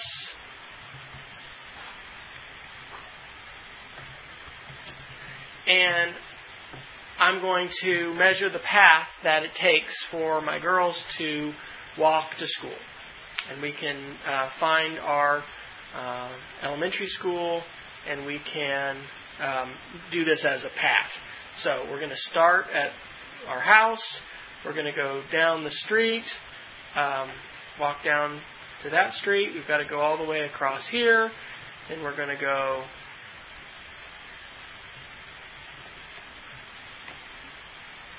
down the street over here.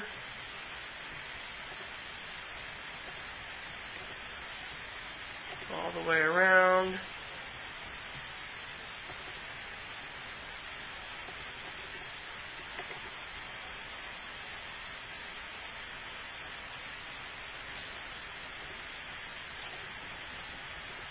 till finally we get to school. So that distance is one point five kilometers. It is zero point nine three miles. I can go ahead and save that. And so this is a path measurement that I'm going to be able to save. And I'll say path to Chisholm. And when I save that, that is now saved up here in places where I have flown to. And similarly to other objects, I can right-click it and I can add it. Now, I mentioned folders earlier. If you would like to create a Google Lit Trip or, you know, a Google trip somewhere, and you're going to have a series of place marks, a good way to start that project is to create a folder.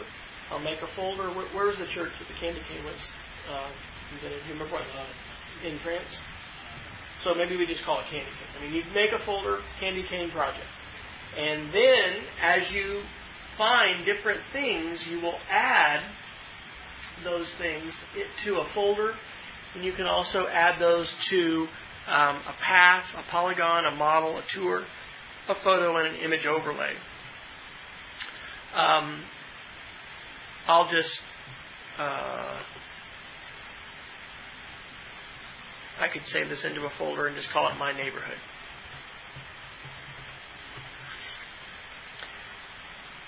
One of the ones I wanted to show you that I found, um, I, I put into the chat. I think this is pretty amazing. This is, I've got to zoom out. I love these kinds of projects. This is um, the sea ice index. So this is going to show us what the polar ice, I think I was lost my connection. Let's see. Maybe not. Nope.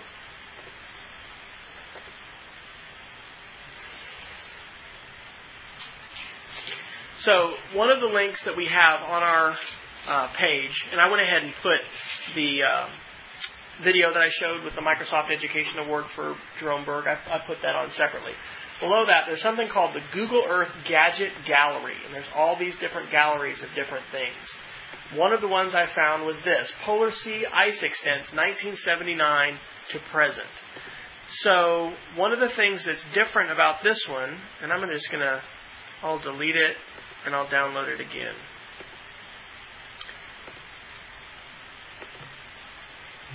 Is this one has a slider that lets me change the time that I'm looking at the sea ice extent. So right now, it's showing for nineteen seventy-eight in purple.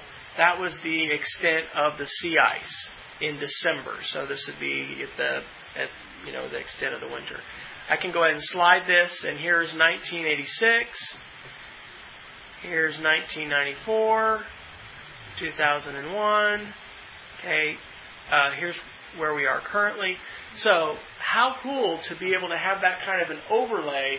And so there are, are di in this case, diagrams or polygons that are on top of the map. And as I drag the slider, it changes which ones are shown. So being able to show change over time, I, didn't, I do not know how to make that, um, how to create that. Again, that would be something good to have somebody who's a, a guru with, you know, Google Earth and has created that kind of stuff to show us how you might create that kind of thing. One of the great things about Google today is, is that, does that have to remain a mystery? If you've got a student who wants to create something like that, it's very discoverable, right? You've seen that it's possible. Now how do we do it? You know, we can Google for it and go into the documentation and, and find out how to create that. Um,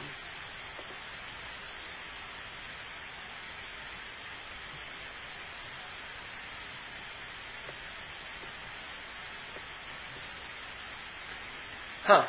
In some cases, um, like here, they're actually painting the the polygon as white, so it's not just a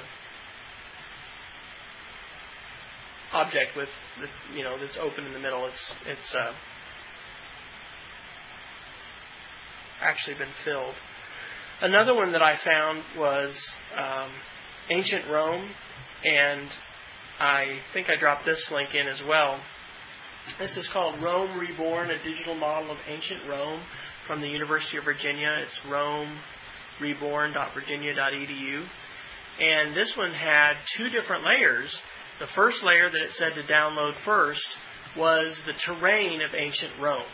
So this is really cool because when we look at a current satellite view, obviously we've got all kinds of buildings and roads and everything, but this overlays what it was like in ancient times before we had so many buildings and before we had so many roads. Then there's another layer that you can get, which has over five thousand buildings that have been built, showing um, different buildings in the ancient Roman world. And we can zoom in to take a look at these buildings. Could you turn off the modern building? Yes, that in fact is probably a good idea. Would that also turn off? No, I don't think so, because this is a special layer that's up here. And so let me see if I can use our pan tools. So, because this is something that's important as far as the three D effects to know about. The nor- the thing that has the north on it, the things that let- lets us rotate. Inside that is the button that does the pan. I mean, look at this. So five thousand buildings that they've built here, um, you know, recreating ancient Rome. And when I click on one of these yellow buildings, it is having a pop-up with a very fancy, um, you know, multimedia information page about it. So this gives us information about that specific building and temple. It gives us a link to the website, and then it gives us links to two K M Z or K M L files. One is the ancient terrain, and the second is the ancient Roman buildings.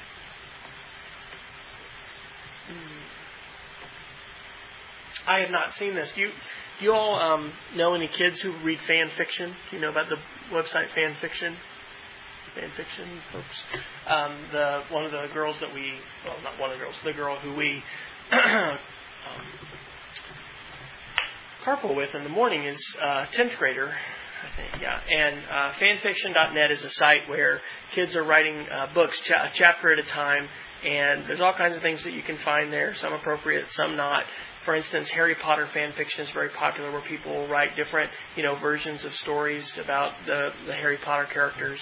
Um, we talk about this because um, there's different. We were talking about it this morning actually on our way to on our way to school.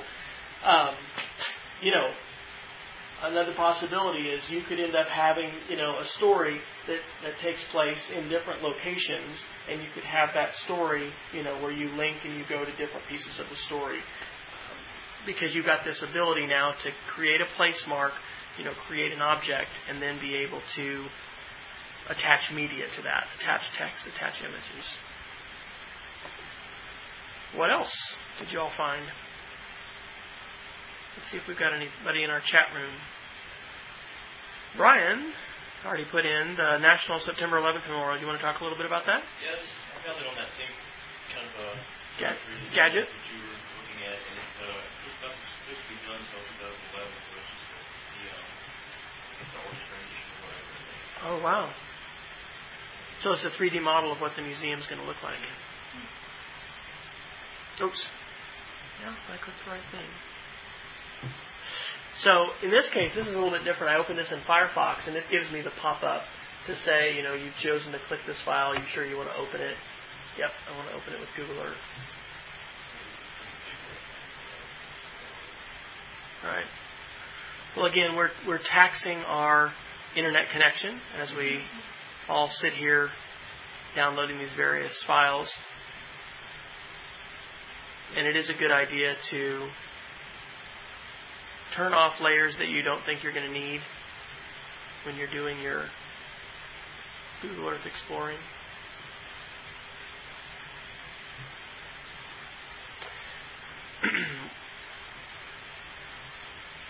Goodness, is this what it looks like now at ground zero? Is that all dug out, or what is that? Yeah, I'm on the it's W T C Memorial Final. Maybe do I need to turn on three D buildings? I wonder if that. Oh, yeah. Yeah, I turned them off. So.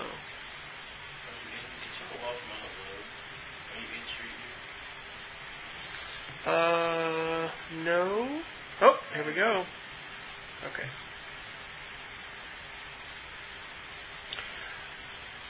One of the things that you can do that's a practical classroom thing with this is, inside the preferences for Google Earth, there are settings for the cache, and that means, so like in preferences it says three D view, cache, touring, navigation, general.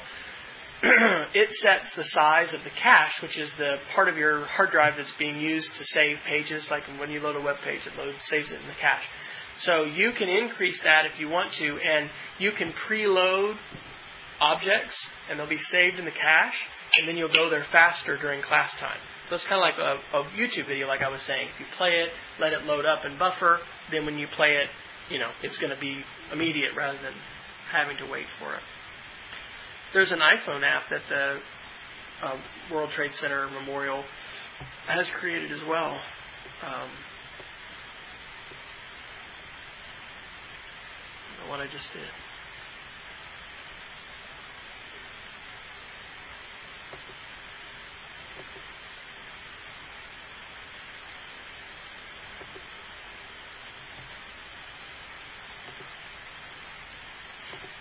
Russ or any of our folks at our remote sites want to share any links to anything that you all had found? Or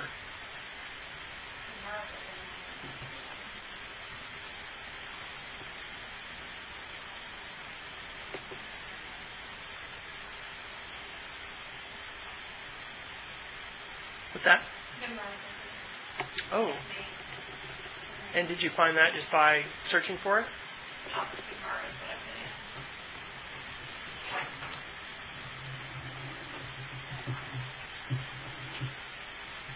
Oh, wow. So, and I'm noticing that on some of these there's a lot more.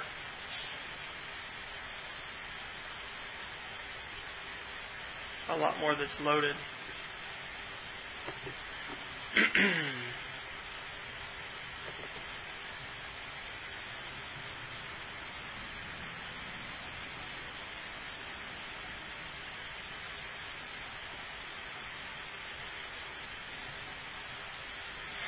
You might think about, you know, Google Earth as something that you end up doing on the on the whiteboard, you know, or at, with with whole class kinds of activities.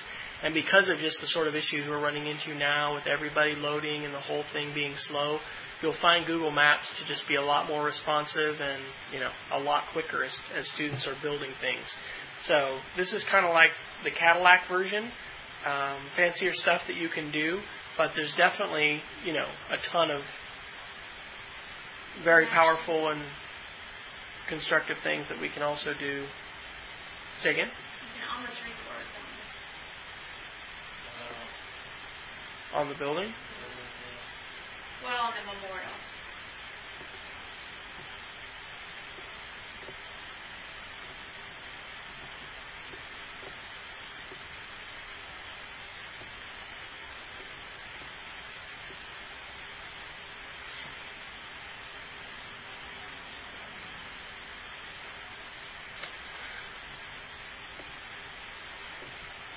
You might go ahead and click off some of the uh, additional things that you've loaded just to save your machine from having those all loaded up and kind of turn those off. Um, let's talk a little bit about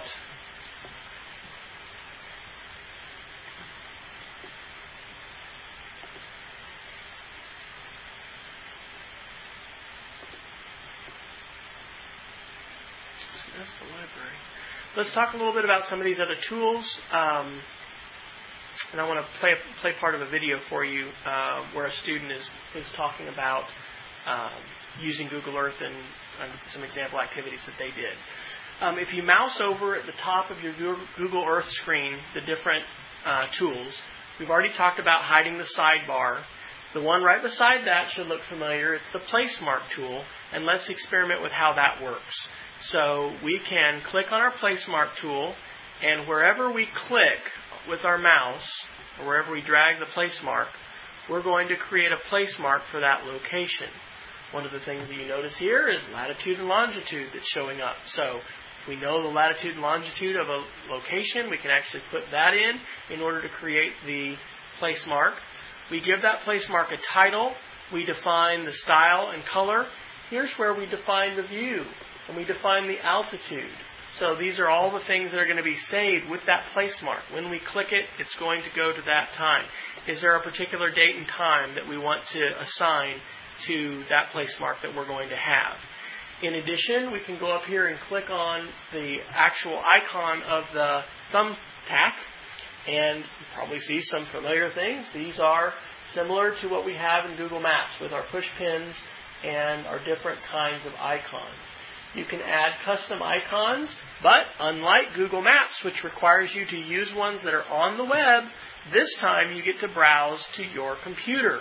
So if you have an icon somewhere that you've saved or that you've created, um, students have made with some kind of a uh, graphics program, then you can browse to that icon and use that uh, icon for um, your place mark.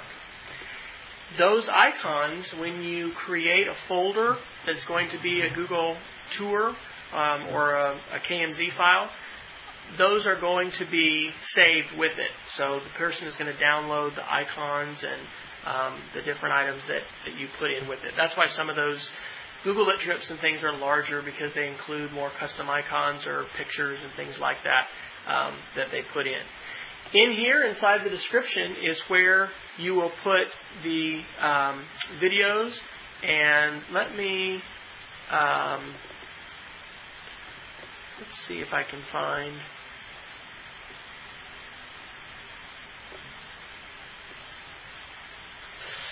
One of the things that I can turn on are um, streets. And here are roads.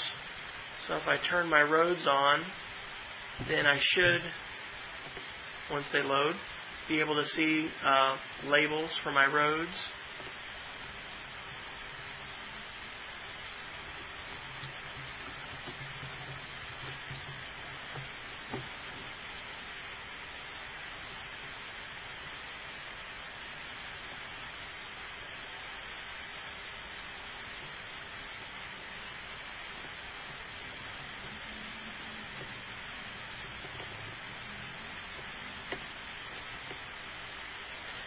And just like we had uh, embedded pictures or images, and we had put uh, video, the difference in um, putting video here into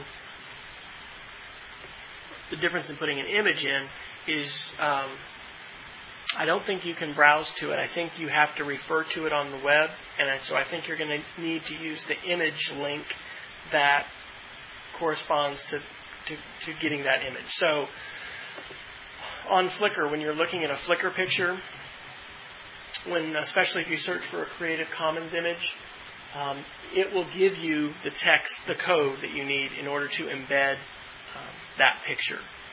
So, as an example, not all not all pictures that are shared on Flickr, for instance, are shared um, publicly, so that you can do that.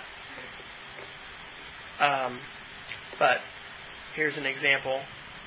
When I have this picture, I can click underneath Share This and grab the code.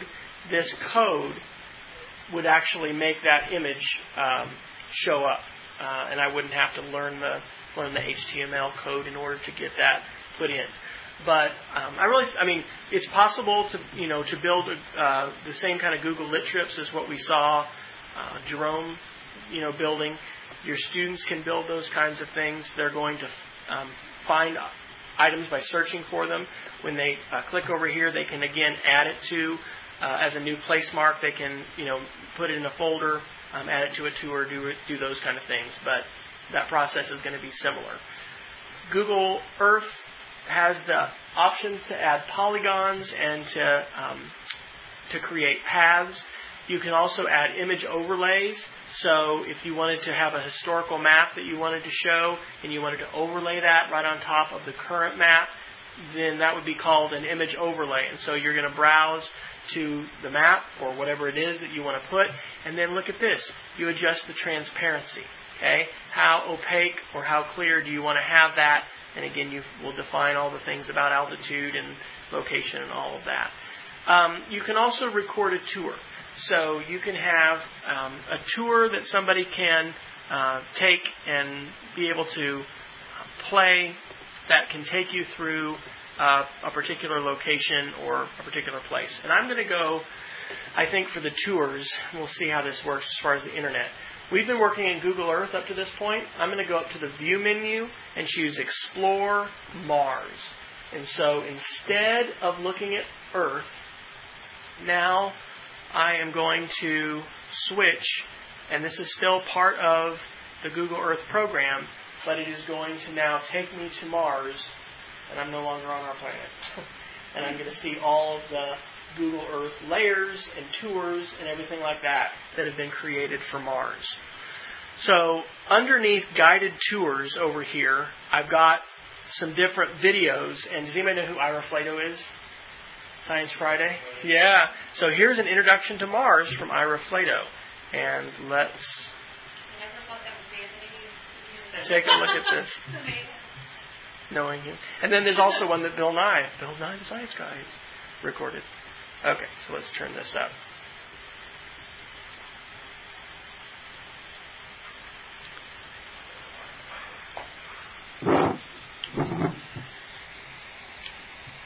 All right, for some reason, my audio is not working. Oh, and that seems to be working okay.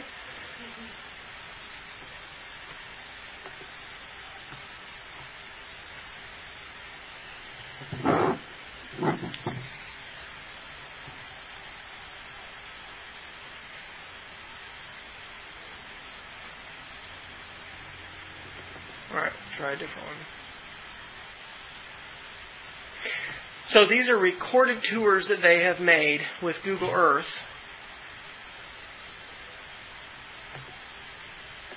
I'll check my connections here and see. Well, let me do this another way. Got another video loaded. Try not to blast everybody out.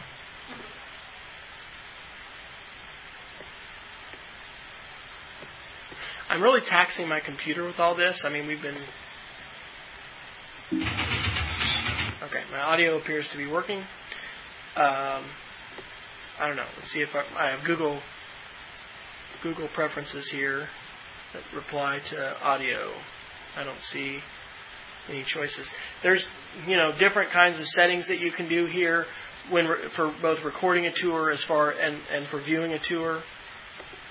Um, I was just looking to see if there was something where I was going to be able to adjust my audio settings, be able to hear the tour. All right. I do not know why we are not hearing the voice of Bill Nye the Science Guy taking us through our tour of Mars. Bummer. Um, in a tour, in addition to having, in addition to having Google um, Mars, you know, the model like you have Google Earth, you have also got the opportunity to bring up different images, have a slideshow.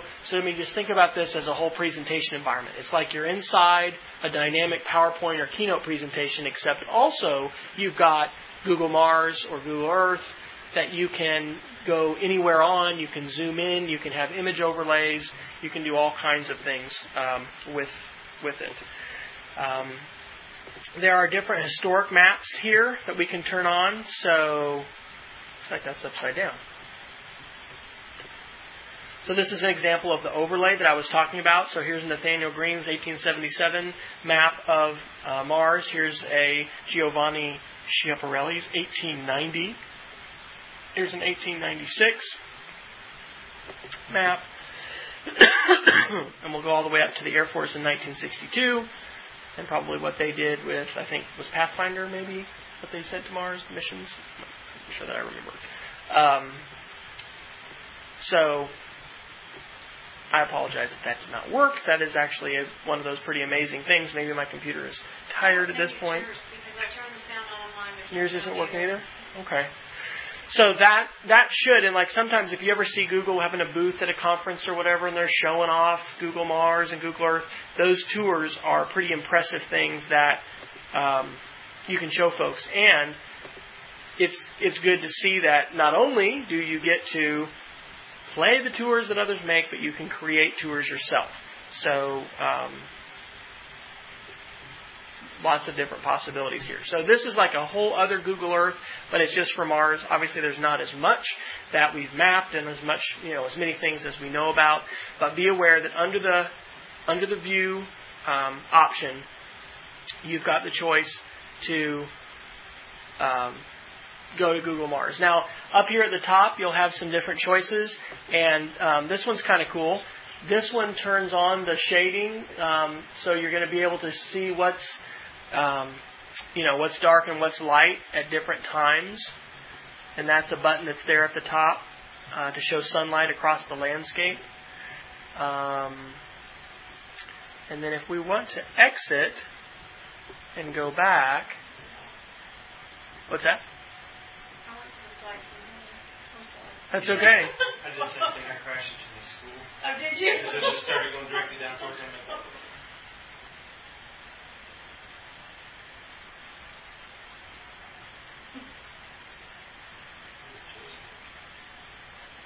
Will joystick work on this? Uh, you know what? I have not flown the flight simulator, so I do not know. Well, I'm not flying it yet. You're not flying it yet?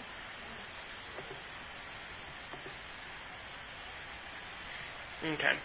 Well, be aware that, and I'm not going to take time to, to go to those, but we also, in addition to Google Mars, have Google Sky and Google Moon to be able to explore. Um, you know, how are you going to learn all this stuff? How are your students going to learn all this stuff? Every time you open the program, there's going to be new tips.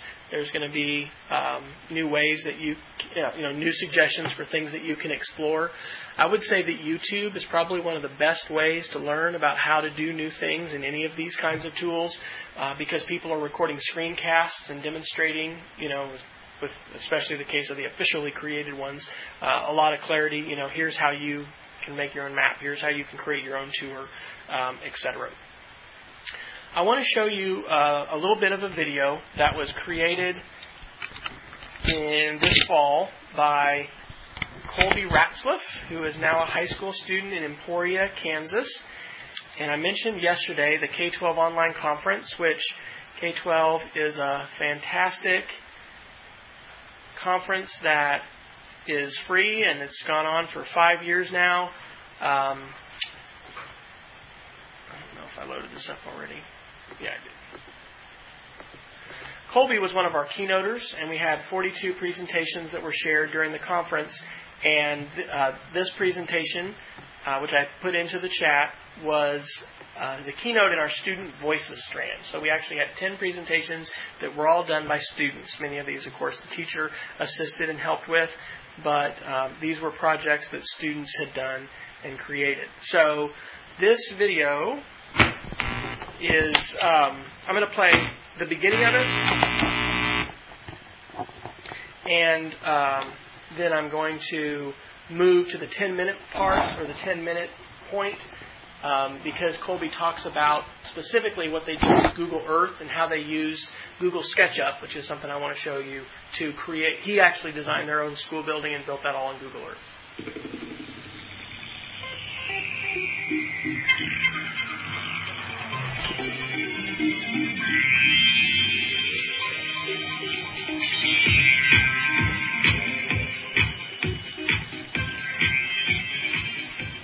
As you can see, I grew up with technology already at my disposal. Not that my parents enjoyed a three-year-old messing around with their brand new computer back in ninety-seven.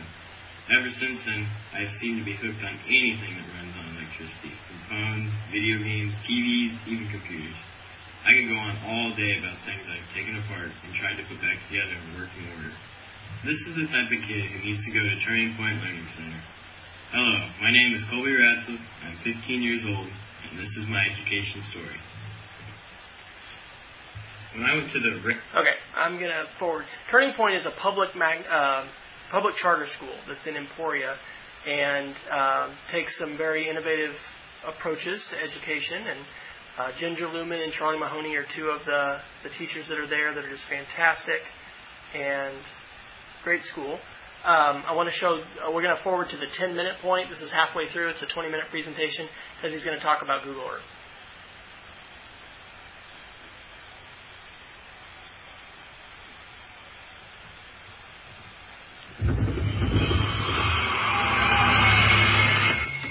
What? Time to wake up. Turning Point students are practicing for the real world and real life right now, using the life practice model and real tools of today. In developing the life practice model, we believe that learning should occur at any time and place, and that active learning engages the tools of today to excite kids' amazing minds. Using Google's free tools, ten thousand dollars and their own designs, middle schoolers redesigned their rooms to make them less schooly. They shot before views, created plans, and then rendered their final designs. The life practice model allows learners to take charge. We've been working on our sketch, which is doing very well. What we did is planning out a theme and design, and then I'm preparing for the conference. This summer, students are buying supplies to bring them to life. Dynamic, relevant, and innovative.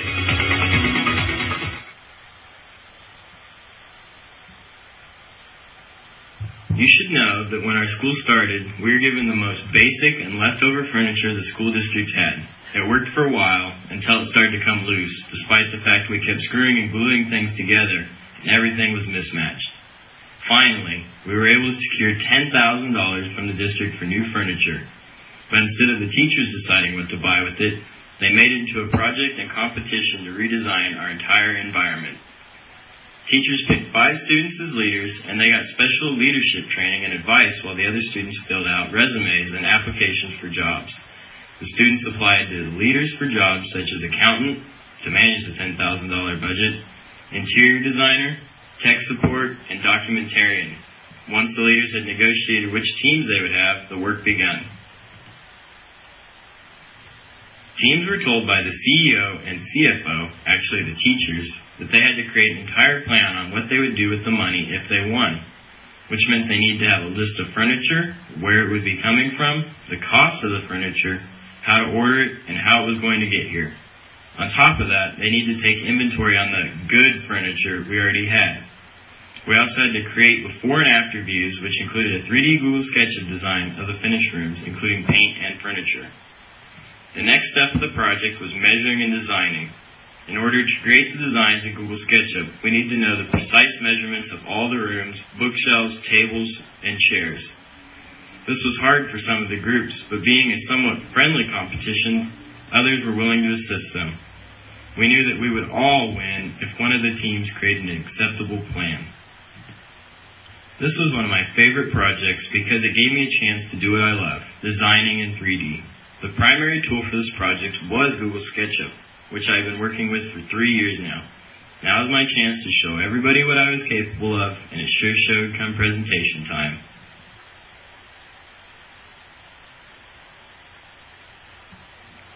My eighth grade year at Turning Point Learning Center would prove to be the most exciting of them all.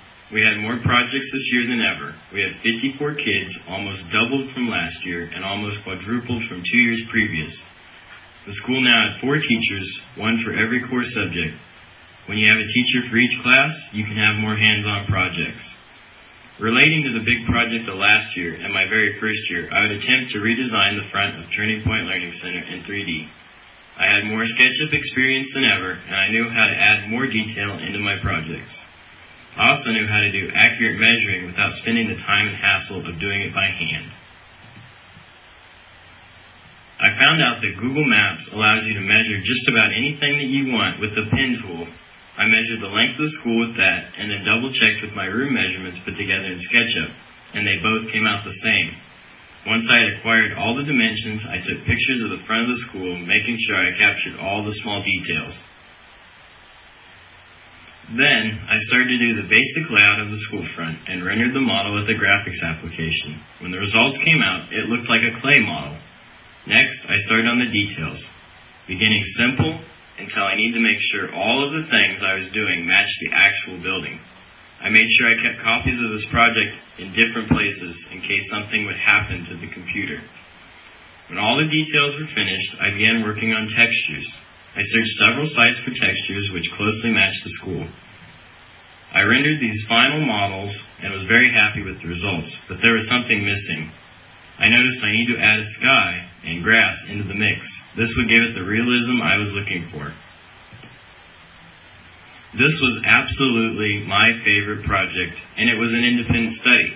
But we still had many more projects during my eighth grade year that are worth mentioning. Okay, I'll pause it there. They did a garden and all kinds of just awesome, awesome stuff. So that presentation um, is called the Life Practice Model. I put it into our chat, but I'll drop it in again. And, you know, what an amazing example of how a student equipped with a tool like Google SketchUp uh, was able to go far and just develop a lot of skills that, to get back to our earlier question, I don't know if that of our group from Claremore is still with us or not, but we had that question about how do we, you know, what, what, what can we do with these kinds of tools?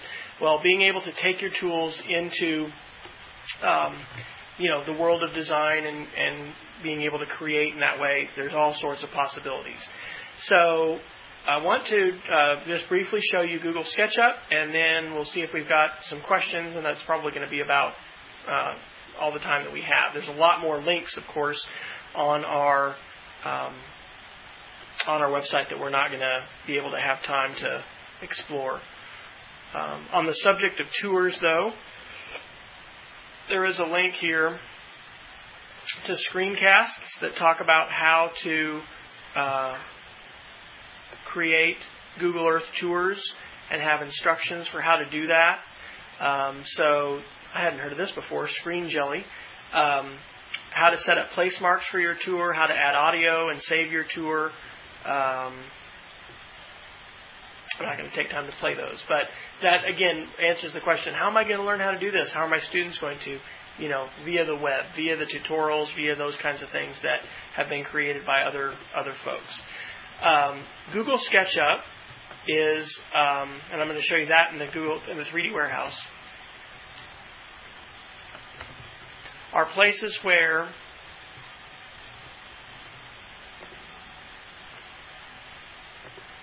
the three D designs of people from around the world, they're created with SketchUp, and then they are uh, shared and showcased in the three D Warehouse. So there are thousands and thousands of different kinds of collections that are in the warehouse that you can download and see.